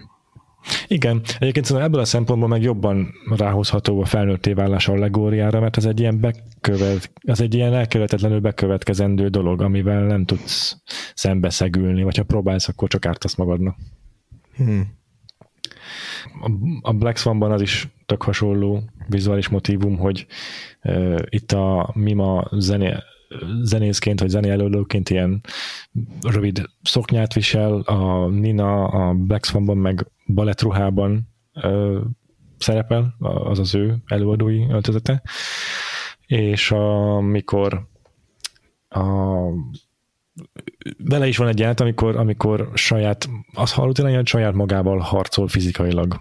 Uh-huh. összevesznek, összeverekednek. És abban a jelenetben mind a ketten, tehát a Nina meg az alter ego Nina is balettruhában vannak, és úgy verekszenek. És a Mimának is van egy pontosan ugyanilyen jelenete, a filmnek majdnem a legvégén, amikor a, rátámad a, a, a fiatal énje, tehát a táncos lány, vagy a énekes lány énje, aki szintén ezzel a majdnem már-már balett ruhában van, és nagyon hasonló ugye ilyen szempontból ez a két jelenet a Black Swan-ban meg a, a, a, a Perfect Blue-ban. Úgyhogy a, szintén ennek a személyiség hasadásnak egy-egy ilyen motivuma az is, hogy a, a, a tükröződések milyen, milyen fontos szerepet játszanak a filmben, szinte mindig a tükörképeken keresztül jelennek meg először ezek a, az alter egók. A, a, a metróban is, azt hiszem van egy ilyen metrós, vagy le, le, le, lehet, hogy, lehet, hogy a metró az a, a, a Black Swanban van, de itt is van egy ilyen tömegközlekedéses jelenet. Van, igen. igen. és ott is a, gyors vonaton. A, gyors vonat, igen, annak az ablakában is. Ö, már megjelenik ez a, ez a személyiség kettőződés, aztán uh-huh. ott is a, akár csak a Black Swan-ban itt is, a, a, a, a többi szereplő, akik az utasok, azok is fenyegetés jelentenek, ugye ott a Perfect Blue-ban a, egész konkrétan a Stalkerét pillantja meg, azt hiszem a, a, a vagonon, a Black Swan meg csak úgy általában véve, vagy lehet, hogy ott is a, a One Sun Castle karaktere van, nem emlékszem már, de hogy ott is halucinálja azt, hogy valaki ott van, mégis bántalmazni akarja őt. Szóval egyrészt a tükröződések, másrészt a vörös szín, másrészt a harmadrészt ez a, ez a, ez a ruha, vagy hogy mondják ezt, ez a balettruha. Ezek, ezek ilyen tök jó visszavisszatérő motivumai az ő személyiség hasadásának. De ugye a, e, szerintem egészen meglepő volt, vagy én, én nem tudom, nem számítottam arra, hogy ez a film ilyen egész kis kerek kis masnit köt erre a, erre a csavaros hmm. történetre, és így már majdnem, hogy teljesen egyértelműen értelmezhető ez a, ez a film. Igen, bár hogy az, az utolsó mondat, az, a, amit a főszereplő mond, az pont egy ilyen... Igen, az egy ilyen x befejezés. Hát igen, vagy én, én, én inkább azt, azt, azt mondom, hogy nem is feltétlenül olyan, mint mondjuk nem tudom, az Inception végén a pörgetji, hogy Nekem akkor, az is na most akkor, róla nekem is eszembe jutott róla, de, de picit inkább azt érzem, lehet, hogy csak az én befogadói élményem miatt, hogy ez inkább így még egyszer így, így, így, így lelkileg vagy pszichológiailag akar elbizonytalanítani, mint narratív módon, hogy hogy akkor azok után, amit a főszereplő, azok a traumák, amin, amiken a főszereplő keresztül megy, és ahogy, ahogy ő épp hogy túléli ezt az egészet, hogy utána az ő elméje már sose lesz teljesen ép, és hogy sose lesz tehát, hogy ez amikor a utolsó mondatára azt mondja, hogy nem, én, én én vagyok, meg én valós, valós vagyok, hogy, hogy ez mint hogyha így, így saját magának is egy ilyen, egy ilyen mantra lenne, hogy de, de, hogy, de hogy valójában ha ezt valakinek ki kell mondani, az azt jelenti, hogy ő már sose lesz teljesen biztos abban, hogy ezt nem tudom, ezt, ezt ne kelljen megerősítenie minden nap, mert hogy különben ismét meghasad körülötte minden. Vagy nekem, nekem egy ilyesmi értelmezésem volt a, hát figyelj, az utolsó mondatáról. A vörös autóba ül be. A tükörben nézve mondja ezt. Pont az a két motivum, amik a személyiség hasadásához leginkább kapcsolódó igen, elemek. Igen. Igen. Állítólag én nem láttam, vagy nem, nem annyira tudtam angolul, vagy bocsánat, pont, hogy japánul néztem, és nem uh, sikerült annyira megkülönböztetem a hangokat, de állítólag a szinkronban az utolsó mondatot a Ruminak a szinkron hangja mondja. Uh-huh. Lehet, hogy ez csak az angol szinkronban van így, lehet, hogy a japánban is, és, és az amerikai is átvette, Na ezt majd, ezt majd alaposan ki kell kutatni, de, de hallottam egy ilyet. Nekem nem tűnt fel. Még érdekes, ha. hogy ilyen bizonytalannak éreztétek, mert én meg pont ilyen pozitívnak, hogy most már hmm. vége van, tovább mehetek, hogy egy ilyen hmm. pozitív lezárás az Aha. egésznek, hogy most Aha. már rendben leszek, megyek tovább. Aha. Igen, én, én nézek vissza ilyen... a tükörből végre, nem uh-huh. a, mhm. a sommásom.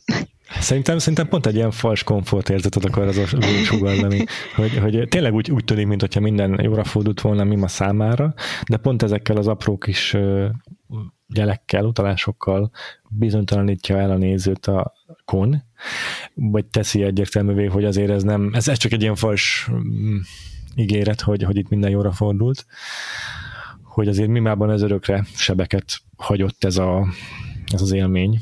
Inkább valahogy így fogalmaznám meg. Igen, ne, nekem is inkább olyan ez, mint amikor így nagyon mosolyogva mondod valakinek, hogy ja, minden oké, okay, miközben így, egy, egyáltalán nem minden oké, okay, de hogy így magadat is próbálod így meggyőzni arról, hogy így minden oké. Okay. Igen, igen, igen, igen. És uh, csak András.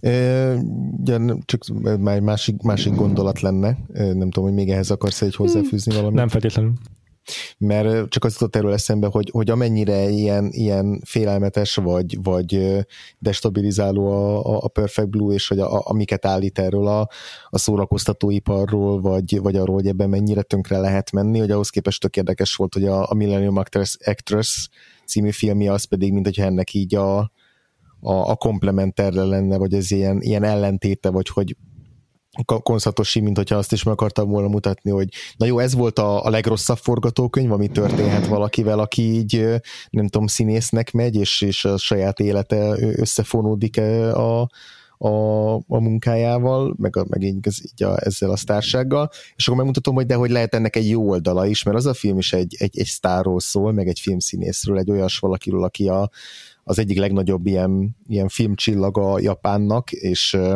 és már, már mindenki kicsit megfeledkezett róla, de hogy ilyen legendás hírű, és akkor őt fölkeres egy dokumentumfilmes, hogy átvegye vele az életét, és akkor ahogy elkezdenek beszélgetni arról, ahogy időskorában ez a, ez a színésznő így visszaemlékszik arra, hogy hogyan zajlott az élete, és akkor ott is elkezd össze, összemosódni az, hogy akkor mi a valóság, mi a fikció, hogy akkor a saját életét örökítette meg a filmekben, vagy a filmek azok, filmek történetét azt most utólag kivetíti a saját életére, közben ezekbe belefolynak a dokumentumfilmesek, és ők is a szereplői lesznek, szóval, hogy itt ott, ott pont, hogy ennek így a kicsit játékosabb oldalával kezdenek e, ezek így összemosódni, és másrészt pedig ott, ott mint hogyha mindennek az ellenkezőjét bizonyítana be a konszatosi, hogy nem, a rajongásnak van egy több pozitív oldala is, nem annak, hogy, hogy valakinek összefonódik, a, vagy összemosódik a, az, hogy a, a saját élete és hogy a, a filmekben ebből mit tud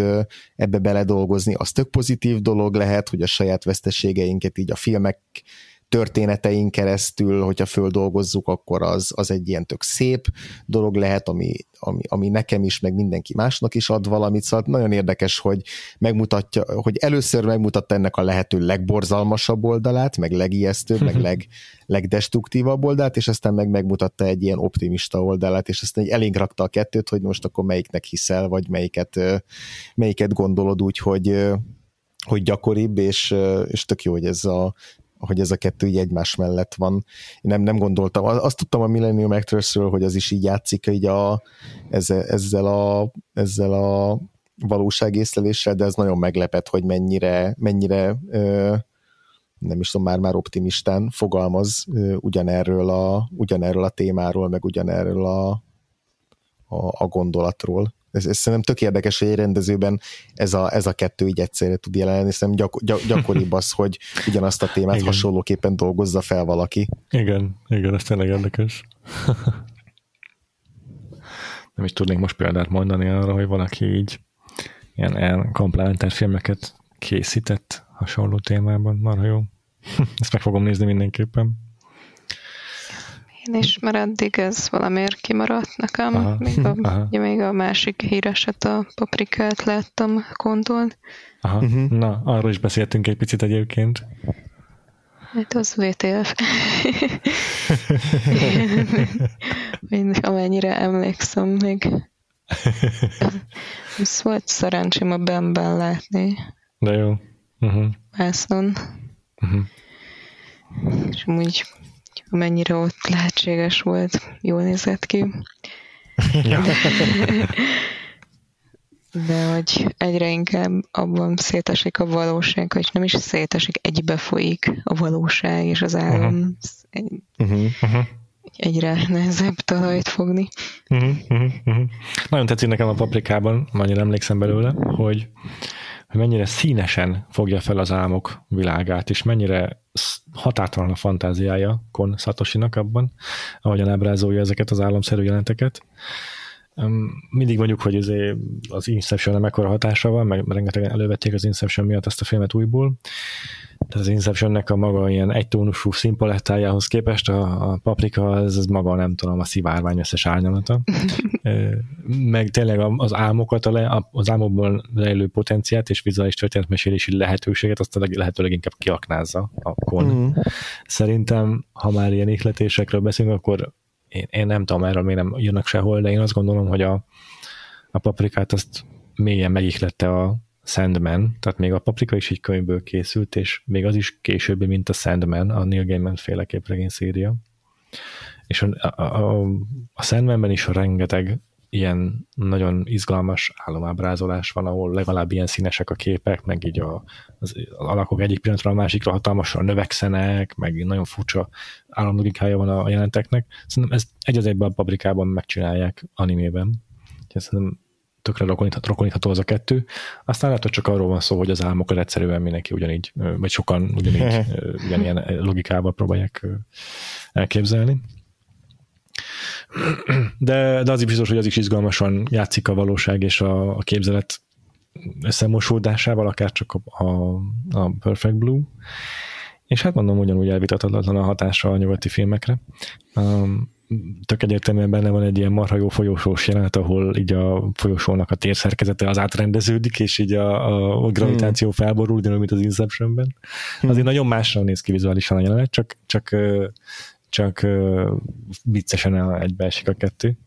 Aztán fú, van abban is egy ilyen momentum, amikor az utcán sétál az egyik szereplő, és akkor onnan tudja, hogy álomban jár, hogy oda lép egy, nem tudom mihez, kinéz valahol, talán egy, egy hídnek a pillérjei között, vagy fogalmam sincs, hogy hol, és akkor hozzá tud nyúlni a látképhez, a, a tájképhez, és ez egy tükör igazából, vagy egy üveglap, vagy nem tudom mi.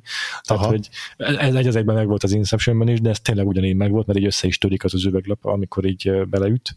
Tehát, tehát ilyen erre is mondhatjuk, hogy lehet, hogy ugyanúgy eszébe jutott két különböző filmesnek az álmokról ez a kép, de ez annyira egyértelműen benne van mind a két filmben, hogy azért ezt már nehéz lenne elvitatni, hogy hm. melyik letődött ebből az Inception. Tényleg azt is érdemes szerintem mindenképpen megnézni. Azért szerintem a Perfect Blue egy jóval mm, amennyire én emlékszem belőle legalábbis, egy jóval könnyebben emészhető film, még azzal együtt is, hogy azért ez is egy elég masszív ilyen mindfuck tényleg.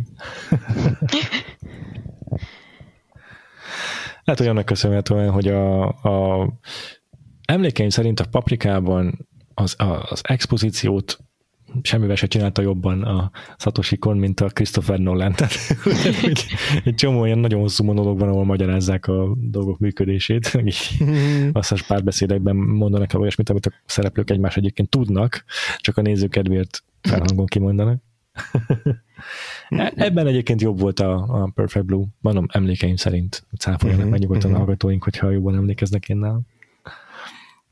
Perfect Blue-ban is van egy-két ilyen nagyon mm, suta amikor a e, Mimának a menedzsere, a Rumi, meg a, az ügynöke, az a fickó, akit később meg is ölnek, beszélgetnek, és akkor pont erről, hogy, a, hogy jó ötlete ez a karrierváltás, és akkor nagyon hosszasan fejtegetik uh-huh. ennek a veszélyeit, buktatóit, meg a, meg a pozitívumait, és ez így nem is olyan izgalmasan van előadva, meg megrendezve sem, tehát elég lapos a párbeszéd, uh-huh. és mhm. tök egyértelművé válik ezáltal a néző számára, hogy ez egy expozíció dump, amit az ő kedvükért tettek bele a filmbe.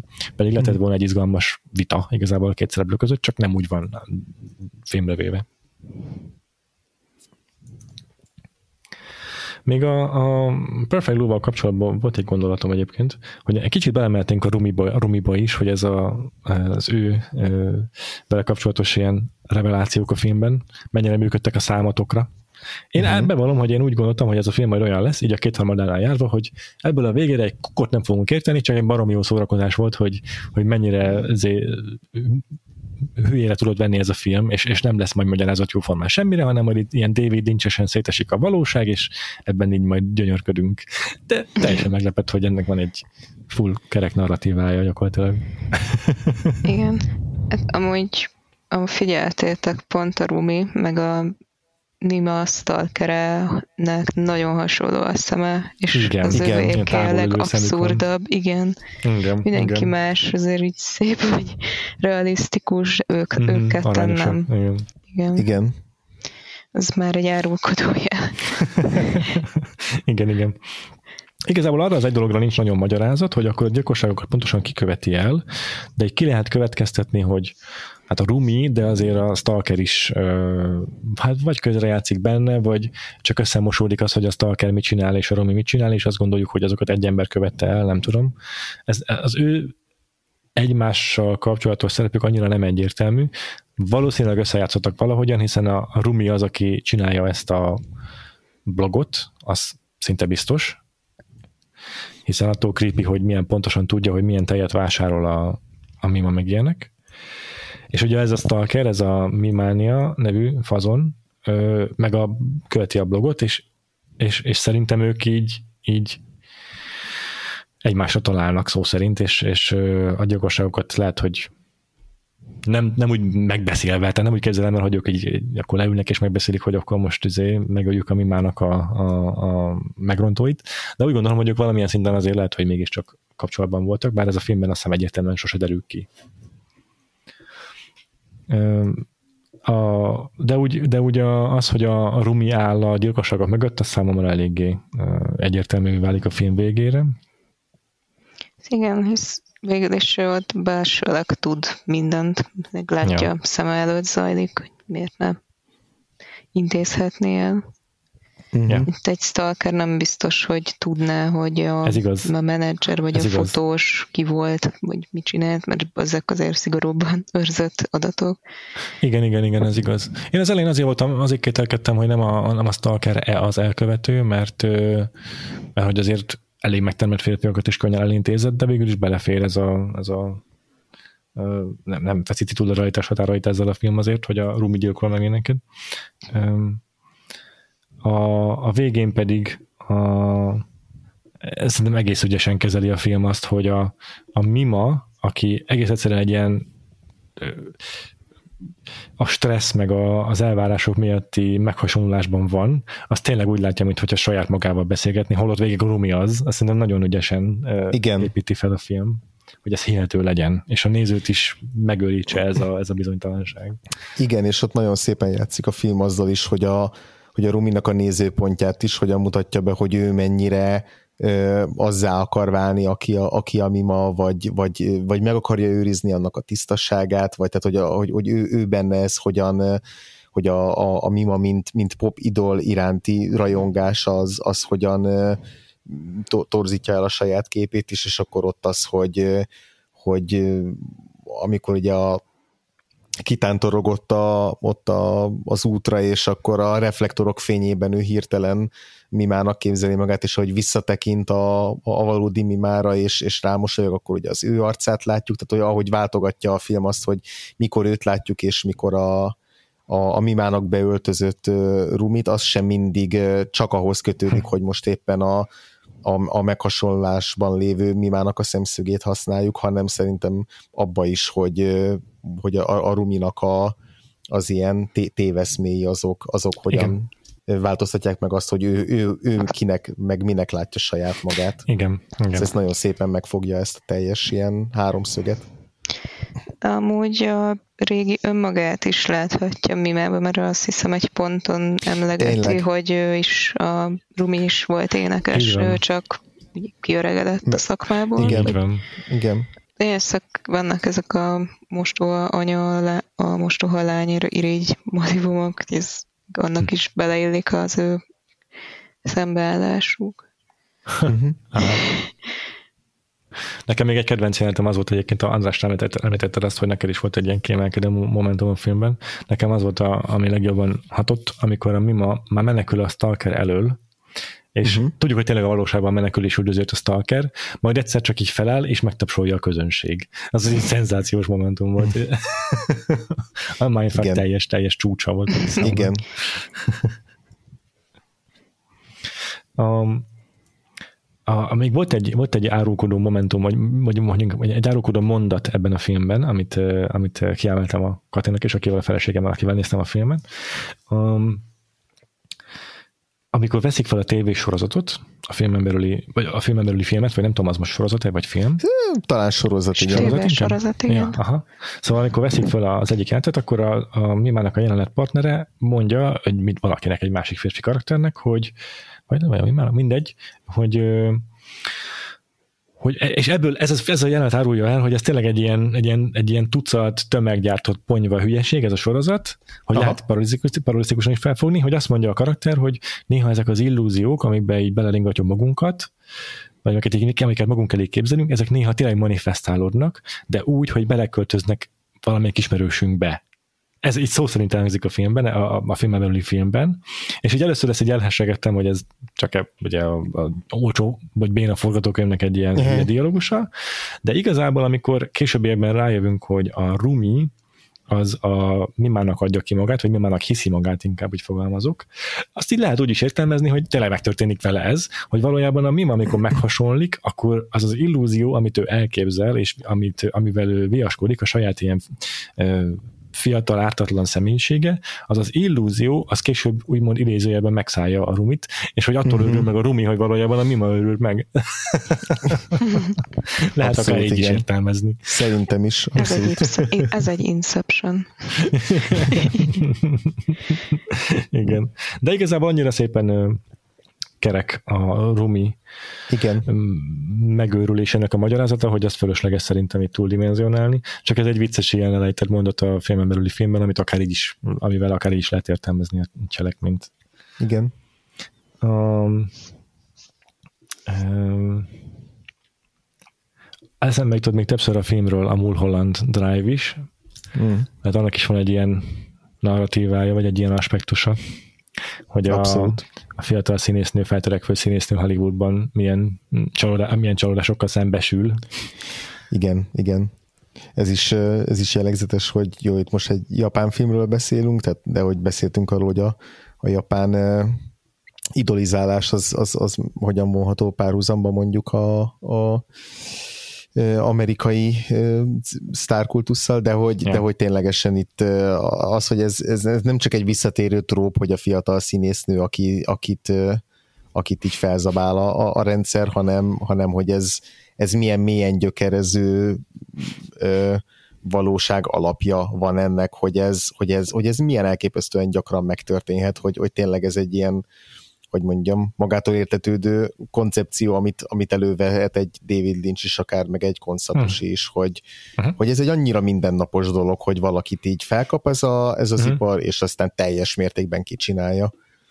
Igen. Hogy ez, ez kicsit olyan érzésem van, mintha ez egyik ilyen ősbűne lenne ennek az egész ilyen szórakoztatóiparnak, amit, amit lehetetlen lehetetlen jóvá tenni, és ugyanakkor újra meg újra megismétlődik, hiába vagyunk tisztában ezzel, hogy, vagy van, van tisztában ezzel jobban talán már a, a, a közvélemény is, de hogy, de hogy ez a fajta ilyen sztárimádat és sztárrajongás az annyira gyökeres része a, a kultúrának, hogy hiába tudjuk, akkor is ugyanúgy fel fog bukanni egy olyan sztár, aki, akit, akit megint olyan imádat fog körülvenni, ami tönkre fogja tenni az életét, és hogy ez mint hogyha lehetetlen lenne ezt megúszni, és ez, ez is nagyon ijesztő. Igen. Nem csak a sztárimádat, a sztárra válni akarás is. Hmm. Az az illúzió, amit, ez, amit, amit nyújt számodra a sztárvilág. Igen. Igen, egyetértek, hogy ez egy ilyen kimerítetetlen. Kíváncsiak a Babylon című film, az majd szól-e erről, még nem láttam. Igen. A Mulholland Drive-ba is elég hangsúlyosak a színek, arra emlékszem. Tehát azért ott is a kék meg a vörös az, az gyakran felbukkanó, és ilyen minden betöltő szín. Valamint azért is az ilyen felcserélt identitás, hogy most ki kicsoda a filmben éppen, melyik pillanatban, az legalább olyan fontos, mint a Perfect Blue-ban. Nem tudom, a Igen. David Lynch látta-e a Perfect Blue-t, vagy egyszerűen csak hasonló rugóra jár az agyuk. De nála ez visszatérő motivum, szerintem. Már Twin Peaks-ben is voltak azért ilyen dolgok. Abszolút, igen. Vagy kon nézett sok David Lynch-et, ki tudja. Simán lehet. Simán lehet, igen, igen. Azt tudom, hogy azért ez a, ez Kon szerintem sokat hozzáköltött ehhez a, az eredeti történethez. Tehát, ö, nem feltétlenül a, a, a egy az egyben, vagy nem is tudom, szöveghű adaptáció ez a, ez a, ez a Perfect Blue teljes egészében. Úgyhogy lehet, hogy igen, felhasznált ilyen ihletéseket is. Sokszor beszéltünk már erről az animék kapcsán, hogy, hogy rengeteg mindenben mm, használnak fel nyugati forrásokat, vagy nyugati ihletést, amelyek aztán cserébe majd visszahatnak megint az Afrika, a, a, amerikai alkotókra. Az, azért a, Akira egy jó példa volt erre, de egy csomó Ghibli filmnél is beszéltünk erről, hogy direkt használnak nyugati mitológiai elemeket például, és aztán majd a Ghibli meg hogyan hat később mások alkotókra, ez is tökre jellemző. Egyébként így a, maga, most magának a filmnek a történetéről már rengeteget beszéltünk, de így a, a Konnak a rendezéséről, vagy a filmnek a filmnyelvéről, rávágásáról akartok még valamit beszélni? Van ezzel kapcsolatban hogy megfigyelésetek, bármi érdekességetek? Hogy akár, maga, akár összességében véve az animéről is beszéltünk, hiszen azért túl sok animét nem fogunk ebben az évadban feldolgozni, szóval ezt így tekintetjük egy ilyen alkalomnak is, hogy magáról az animéről kicsit beszéljünk, meg az animék különbségeiről a nyugati animációhoz képest. Én meg kicsit nehezen ragadom meg, mert nagyon uh-huh. viszonylag sok animét néztem, és Aha. már ráhangolódtam a stílusára. Azt tudom viszont, hogy nagyon sokan még mindig nem tudják így befogadni valamiért. Uh-huh. És ugye az a kérdés, mi az a valami, ez, igen, igen, ez so, igen. sokat sok, sok mindenből áll össze szerintem. Hát én mindig szoktam emlegetni az adásokban az a limitált animáció, szerintem ez egy nagyon fontos dolog. Lehet, hogy ez már élesebb szem kell, hogy az ember észrevegye, hogy ez hogy meg tudja fogalmazni, hogy ez zavarja őt, de szerintem ez, ez olyasmi lehet, amit, amit még az avatatlan szem is ö, ha nem is tudatosan, de azért, azért meglát. Arra gondolok, most akkor megint definiálom, szerintem adásonként háromszor kb. elmondom, de hogy a klasszikus Disney animációban, meg amit a Looney Tunes animációkban mindenképp kockát mindig újra és újra megrajzoltak nulláról. Vagy hát úgy nulláról, hogy mit tudom én, a, a, a vázlatok azok nyilván azért ö, egyszerre készültek el, de az egyes képkockákat akkor is megcsinálták egyesével végig kidolgozva, és, a, és így ebből állt össze a, a, a az animált képsor, hogy mindenképp kockát szépen kidolgoztak. Még akkor is, hogyha ezt úgy kell elképzelni, hogy a, mit, egyes szereplőket külön-külön rajzolnak meg, és akkor külön papírrétegre vagy cellrétegre teszik le, de akkor is azok mindig meg vannak elejétől végig rajzolva kézzel. És a limitált animáció, ami leginkább az animét jellemzi, de amúgy nyugaton is ugyanúgy jelen van, az pedig a, a, a, azt, azt jelenti, hogy a képeknek csak egy-egy részét rajzolják meg újra, és a, az animáció az abból áll össze, hogy a, az általunk látott kép soron csak bizonyos részeket változtatnak meg, bizonyos területeket rajzolnak újra, például egy embernek a száját. És az, az animékben nagyon megfigyelhető, hogy sokszor még az állkapcsa sem mozog egy-egy szereplőnek, hanem csak a szája az, ami nyílik meg, záródik, amikor beszél, és az is ilyen két képkocka váltakozásából áll össze, mondjuk. Ugyanúgy a szemek, amikor kinyílnak, akkor az általában csak a szem változik meg a képen, és az a fejforma, a haj, meg egyébként azok nem követik ennek a szemnek a kinyilásnak a mozgását például, tehát a teljes mimika nem, mimika nem követi le ezt, csak, csak egy-egy izé, arc elem, vagy izé, egy-egy feltúra az, ami változik ilyenkor az arcon. Tehát ez a limitált animáció, akár a mozgásban is használják ezt, tehát az a teljes test mozgásában is alkalmazzák ezt az eszközt, és akkor is spórolnak a, a rajzolandó mennyiségen. Plusz a, az animében talán még inkább jellemző a 12 FPS, vagy hát hogy mondjam ez az, hogy ugye 24 mm, képkockából szokott állni egy hagyományos film körülbelül másodpercenként, és az animált filmeket meg gyakran fele annyi képkockából hozzák össze, nem minden esetben, de ez a, úgy szokták ezt mondani a szaknyelven az amerikai animátorok, hogy a ones meg a twos, tehát hogy az egyes kép, egyszeres a, a képkockák száma, vagy kétszeres, vagy a minden második képkockát rajzolnak csak meg, úgymond és az animékben általában minden másodikat rajzolnak meg, tehát nagyon nem is tudok olyan animét, még a ghibli azt hiszem, ami, ami, ami 24 képkockából állna másodpercenként, bár a Ghibli esetében most nem vagyok teljesen biztos ebben, hogy az nem 24-ből áll esetleg. De hogy már ez a ez a spórolásnak ez a második aspektusa, vagy második foka, az, ami sokkal elidegeníthet, vagy nagyon nehezen megszokhatóvá teszi az animét szerintem, hogy ilyen hmm. darabosabbak a mozgások ezáltal. Tehát kevésbé realisztikus miatt a, a, a szereplők mozgása, meg a darabosok, darabosak a mozgások is. Ez szerintem két nagyon fontos ilyen betülete az animéknak. Ez érdekes, hogy a, ezt az érzem rész meg nem realizmus hozod így ennek kapcsán, mert ennek hmm. ellenére mégis valahogy olyan reálisabbnak és érzelemdúsabbnak hatnak az animék egy hát expresszívebbek, az igen. biztos. Igen, igen, expresszívebbek. Hát, igen. És amúgy hát ez is igen. lehet elidegenítő, hogy túl expressziós.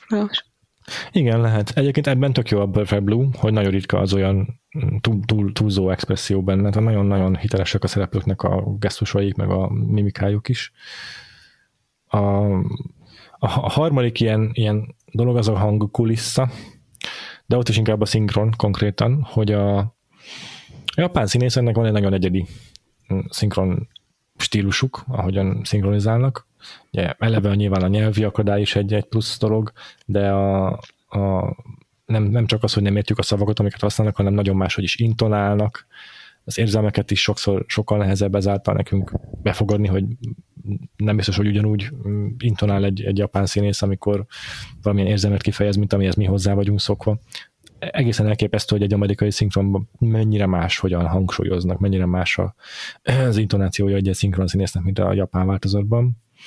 És ö, ilyenekre gondolok, hogy például a, még a, még a Perfect Blue-ban, ami ilyen szempontból szerintem sokkal visszafogottabb, abban is simán van ilyen, hogy a mima, amikor így kifakad, vagy, vagy megijedt, vagy dühös, vagy mit tudom én, akkor anya fejhangon elkezd izélni, kiabálni, ami, ami tényleg nagyon animés. Tudjátok, ez a, ez a, vannak ilyen tipikus japán színészekhez, vagy anime karakterekhez köthető ilyen hangkorozások.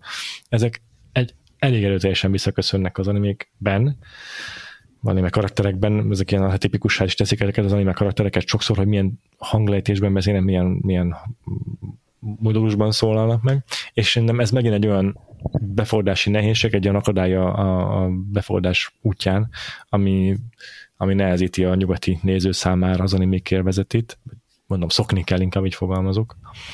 Én egyébként sokszor jobban preferálom angol szinkronnal az animéket, mert és nem azért, mert, mert rosszak a japán színészek, hanem én nekem mindig nehezemre esik a, a japánoknak a, az érzelem kinyilvánítását, az, a, a hangjukon keresztül az érzelmetnek a, a kifejezését befogadnom, mint hogyha egy amerikai színészt néznék. Vannak persze borzalmas szinkronok, amikor egyszerűen értelmetlen azt választani, tehát értelmetlen amerikai szinkronra nézni, mert olyan rossz az a szinkron, de, de vannak tök jó példák is, amikor meg, meg számomra egyszerűbb megnézni az animét amerikai szinkronnal, meg akár magyarral is, mint eredeti nyelven, meg egyel kevesbé akadályozva vagyok abban, befogadjam.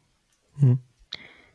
Magyar szinkron az néha megpróbálja úgy kicsit utál ezt a japános stílus, de aha. mégis magyar szinkron maradni. Aha, aha, aha. Uh, ugye azt aha. hiszem, amikor először láttam a Perfect Blue-t, akkor magyar szinkronnal néztem, hm. és ugye, ugye hangmagasságban a színészek azért stimmeltek a japánhoz.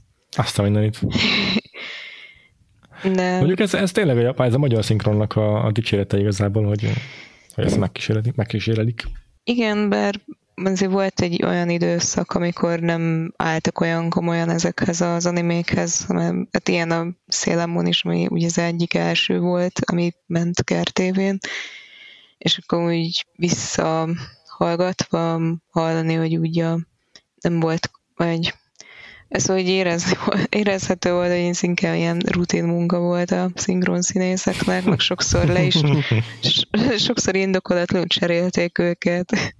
Aha, aha, aha, meg, aha. meg amikor nem tud, meg olyan is volt, hogy nem tudták eldönteni egy karakter, hogy lány vagy fiú, és akkor mind, mindkét hangja volt néha. Néha ez, néha az. Ilyen, érdemes vicces visszahallgatni ilyen szempontból. Azt a mindenségét. De igen, tényleg most, hogy mondod egyébként, az a kevés anime, amit én gyerekkoromban láttam, az ilyen pár Dragon Ball epizód, meg pár Pokémon epizód, azok, ja, azok úgy hozták ezt a japános ezért szinkron stílust, az igaz. Leginkább a Ghibli-nél figyeltem meg, azokból láttam néhányat angolul, hogy azok meg ilyen nagyon természetes hangul hanglejtéssel felvett szinkronok voltak, és, és ilyen számomra könnyebben voltak néha befogadhatóak. De a Ghibli egyébként nem volt ilyennel annyira nagy gondom soha. Igen. Én akkor szoktam lemondani az angol szinkronú animékről, ott is így hallottam, hogy én unalmasan felolvassák majdnem. Igen, igen. És ez úgy nem volt jó, nem, hát akkor inkább japánul nézem. Ez, ezt, ezt teljesen aláírom, hogy vannak ilyenek az amerikai szinkronban, amik ilyen unalmas, felolvasós, szárazok, ezt te, teljesen aláírom. Szörnyű némelyik. Hát mindezekkel együtt egyébként szerintem ez a Perfect Blue, a animének a típus sajátosságaival együtt, ez egy mesterien kivitelezett film. Szerintem hmm. egészen elképesztően gyönyörű, ahogy kinéz, főleg a színek használata, de a vágása, itt a vágást azt én idézőjelesen értem, mert itt nem egy felvett képmennyiséget vág össze valaki, hanem előre meg van tervezve a képsorok, de akkor is van egy, van egy ritmusa, van egy vágása a filmnek. Szóval az is Igen. mesteri szerintem mindenképpben baromi kifejező a szereplők testtartása, a testbeszédük is rengeteget kommunikál.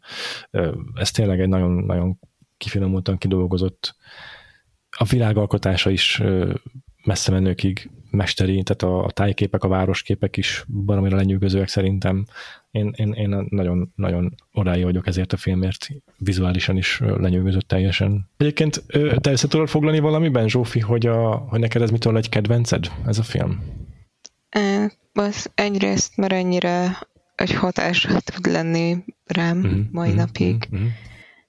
Meg szerintem a Nimában nagyon sok olyan érzelem van, amivel sokan tudunk azonosulni, akár társadalmi vagy elvárás szinten. És azt most második megnézésnél éreztem, hogy így mennyire mm, aktuális, még mindig pedig már lassan 30 éves a film. Hihetetlen, igen. És sőt, most aktuálisabb, mint volt még a közhelyéneket is elmondani, de Nem, teljesen most így éreztem. Hát főleg, főleg az internet aspektusa, meg a sztárkultusz aspektusa, szerintem nem öregszik egy percet se, az internet meg egyre inkább igaz. Igen, tök érdekes, hogy a, most tavaly, azt hiszem tavaly jött ki a, a Bell, ami Igen. pedig a, oh. a most nem fog... A Hosodának a igen, filmje. Igen, a Hosodának, a Hosodának az új filmje, és hogy az is nagyon erről a, erről a témáról szólt, a, elsősorban így az internetnek, meg a ilyen virtuális valóság, közösségi média, ottani izé, bullying, ezeknek a hatása az, hogy ki milyen személyiséget ölt fel így, a, így, a, így az online térben, meg a valóságban, szóval hogy e, ezekkel játszott a film, és egyébként szerintem, hogy egész kicsit felszínesen, de azért egész, egész jó dolgokat így állított erről a témáról, de hogy a, azzal összevetve a Perfect Blue azt szerintem sokkal, sokkal így velősebben ragadta meg ezek, az összes árnyoldalát és az összes ilyen tüskéjét ennek az egész témakörnek, mint a, mint a jelenlegi a, a, a, a digitalizált, vagy digitalizált, medializált világunkban elkészített aktuális napjainkra vonatkozó 2022-es anime tette. És mondom ezt úgy, hogy szerintem tényleg az a, az a film is egyébként egész, egész jól foglalkozott ezzel a témával, de, de hogy, de hogy még, még, még ebben a kontrasztban is szerintem, szerintem abszolút előtérbe van a Perfect Blue. Hmm.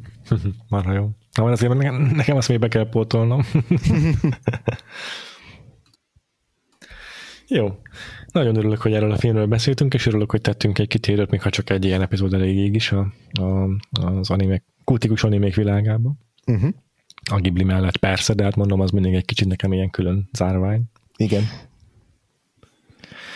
Úgyhogy ezután hamarosan visszatérünk mm, Amerikába, és időrendben most egy későbbi Disney filmmel fogunk foglalkozni, de akkor is így a, azért igyekeztük valamennyire lefedni a Disney reneszánszanak az időszakát, úgyhogy, úgyhogy visszatérünk erre a, erre a periódusra, 90-es évek Disneyre. Remélem nem mondjátok, de én, én amikor összeállítottam ezt a, ezt a tematikát az évadhoz, akkor úgy gondoltam, hogy ezt, ezt alaposabban meg kell vizsgálnunk, és több epizódot szállunk erre a korszakra, mert olyan tumultuózus, meg olyan sűrű. Uh-huh. Úgyhogy fogunk foglalkozni egy, egy, egy, megint csak egy kultikus filmmel, nem egy, nem egy ö, nagyon nagy mainstream sikerrel, tehát ö, nem a nagy Disney filmek egyikével, hanem egy olyan filmmel, ami egy nagyon aminek egy kicsit kisebb, de nagyon hangos, rajong, hangos rajongótábora van, vagyis rengetegen imádják a Herkules című Disney filmet, úgyhogy hát körülbelül két hét múlva, de igen, én nem akarok nagyon ígérni semmit, körülbelül két hét múlva a Herkulessel fogunk visszatérni a Vagfolt podcastban. uh-huh, így van. És addig pedig Zsófinak nagyon-nagyon köszönjük, hogy, hogy eljött a, a, az adásunkba, és hogy így át tudtuk beszélni együtt a, a Perfect Blue-t, meg az animéket, meg, meg, meg konszatosit. Remélem, hogy nem marad benned egyéb gondolat a filmmel kapcsolatban, nem, nem, nem folytattuk beléd a szót, vagy ilyesmi. nem, hát jó, kicsit az aronofsky nem marad, de... Ú, de tényleg, ar- arról még beszéltünk egyébként, tényleg. Még lehet arról egy kicsit beszélni, nem, nem, nem, nem, nem, nem, rossz, nem, nem, nem, nem, nem hülyeség. Én csak annyi minden szóba került, hogy a végighallgatom, olyan jó hallgatni.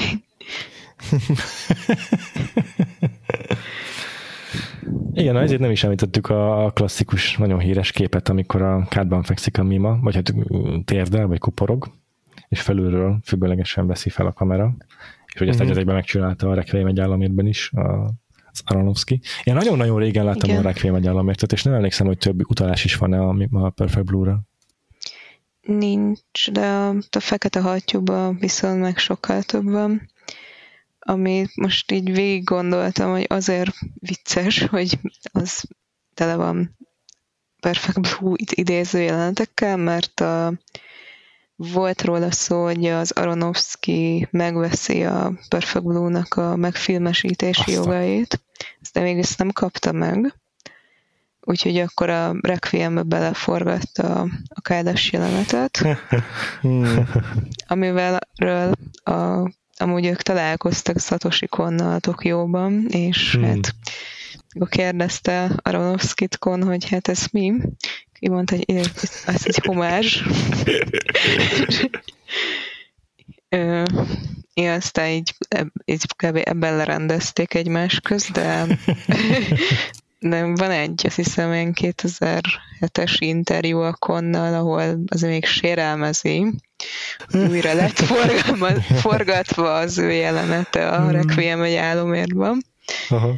Én nem is tudom, ha megéri, mit szólt volna a fekete hattyúhoz, mert az kvázi az lett élőszereplős perfektben. Igen, hmm. igen, igen. Egyébként én uh, minden mellett, hogy tényleg tele van Perfect Blue utalásokkal, mind történet, mind képek szintjén, akkor is én, én tökre önálló műnek érzem a, a, a Black Swan-t. Ügyesen ikletődik kontól, de, de, de saját gondolatai vannak Aronofsky-nak, én nem bánom, hogy megcsinálta ezt a filmet. Igen. Meg teljesen más a központi téma, hogy Igen. egy számomra a fekete atya mindig inkább a tökéletesség ilyen uh-huh. toxikus hajszolásáról szól. Uh-huh. Igen.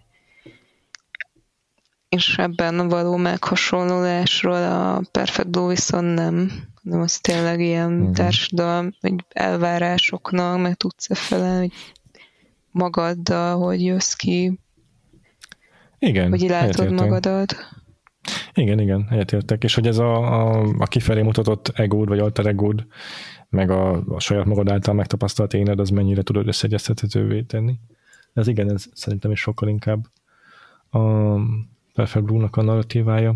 És ez, ez, ez, ettől válik még, számomra még értekesebbé a Black Swan, hogy már nagyon-nagyon sok mindent kölcsönöz mm, Kon Satoshi-tól, de egy teljesen más narratívába csomagolja, teljesen más kül- külsőbe csomagolja, és ettől ugyanolyan eredetévé válik számomra. Szóval egy, egy jó, jó mm, módja az omázsnak, vagy jó módja az ikletésnek szerintem ez a film. Volt arról is egyébként korábban adásunk, ezt a hallgatói nem mondom, akik esetleg ez alapján kedvet kaptak hozzá, hogy hmm. újra nézzék a Black Swan-t, utána nagyon ajánlom, hogy hallgassák meg a Black Swan-as adásunkat, mert a Moskát Anitával szerintem fantasztikus mélységeiben kibeszéltük ezt a filmet, és, és a toxikus perfekcionizmus, mint olyan fogalom, ez számomra ott teremtődött meg, nagyon tetszik, és nagyon-nagyon jól beszélgettünk erről a témáról vele. Így van. Jó. Akkor azt hiszem, hogy Aronofsky-t is sikerült kibeszélni. Igen, igen.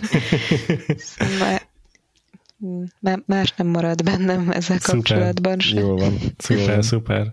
Akkor um, még annyit fogok tőled kérni, hogy mondd el, hogy a hallgatóink hol tudnak téged az interneten. Hát ha nem is stalkolni, de azért olvasni, a, olvasni az írásaidat.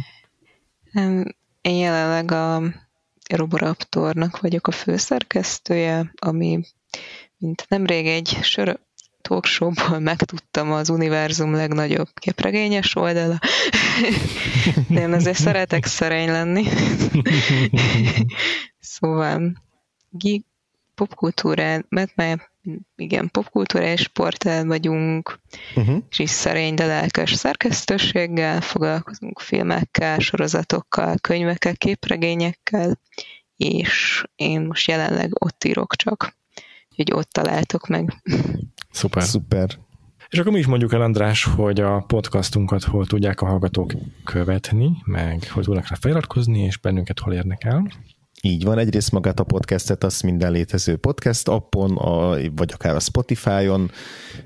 Vagy a YouTube-on is. Vagy a YouTube-on is uh-huh. meg, meg, megtalálhatjátok, és, és bekövethetitek, és akkor legújabb epizódok mindig frissen, mindig, ropogósan megérkeznek a feedetekbe, általában szerdánként, ami hamar csak tudjuk, hogy tesszük őket. Így van, illetve érdemes még ö, csatlakozni, ha eddig nem tettétek volna meg a Facebook, Facebook csoportunkhoz, ahol ö, sok más egyéb téma mellett, tehát egy, egyrészt kiposztoljuk oda is a friss adásainkat, de sok más egyéb témát is érintünk, felvetünk kérdéseket, a hallgatóink is ö, aktívan posztolnak oda, úgyhogy, úgyhogy érdemes a Vagfolt Podcastnek a Facebook csoportját bekövetni, ez a, ez a Vagfolt társalgója. Így van, ezt kell beírni a Facebook keresőjébe, Vagfolt Podcast társalgó. És hamarosan indul a March Madness! Úgyhogy mindenképpen elégedek be. Ezen kívül van Facebook oldalunk is, meg Twitter profilunk is, mind a kettőnek Vagfolt Podcast a címe, ezt is lehet nyugodtan lájkolni, követni. Legalábbis a friss posztokat biztos kiposztoljuk ide, a friss adásokat ide is kiposztoljuk. Uh-huh. Továbbá van Patreonunk, ahol a támogatói közösségünket építjük, igyekszünk ott is azért havi egy adással megjelenni, bár már október óta nem volt új epizódunk, szóval kicsit el vagyunk maradva. Uh-huh. Elnézést kérünk mindenkitől, ünnepi szezon, magánéleti problémák mindenbe játszott, uh-huh. de van egy Patreonunk, és még él és virul, remélhetőleg fel fog támadni hamarosan, patreon.com per Vagfolt Podcast. Akkor is érdemes bennünket támogatni, ha csak azért teszitek, hogy a podcastot biztassátok a jövőben. Folytatásra, igen. A folytatásra. Szeretnénk az animációs évad után is még a még a fületek rendelkezésére állni, hm. de, de azért igyekszünk a Patreonra exkluzív tartalmakat is előállítani. Ilyenkor évelején szokás szerint a, az évben várható filmeket szoktuk listázni, úgyhogy patreon.com per Vagfolt Podcast még egyszer, hogy el ne felejtsétek. Itt szoktunk egy-egy újabb podcast adással jelentkezni, ha időnk is úgy engedi. És nagyon megköszönjük nektek a támogatásotokat, hogyha csatlakoztok hozzánk. Így van, köszönjük szépen. És akkor jövő héten visszatérünk még egyszer a Disney uh-huh. aranykorához, amit már érintettünk most legutóbb az oroszlán királlyal is, jön a Herkules, és aztán pedig még sok más animációs film az évadban. Addig is sziasztok! Sziasztok! Sziasztok!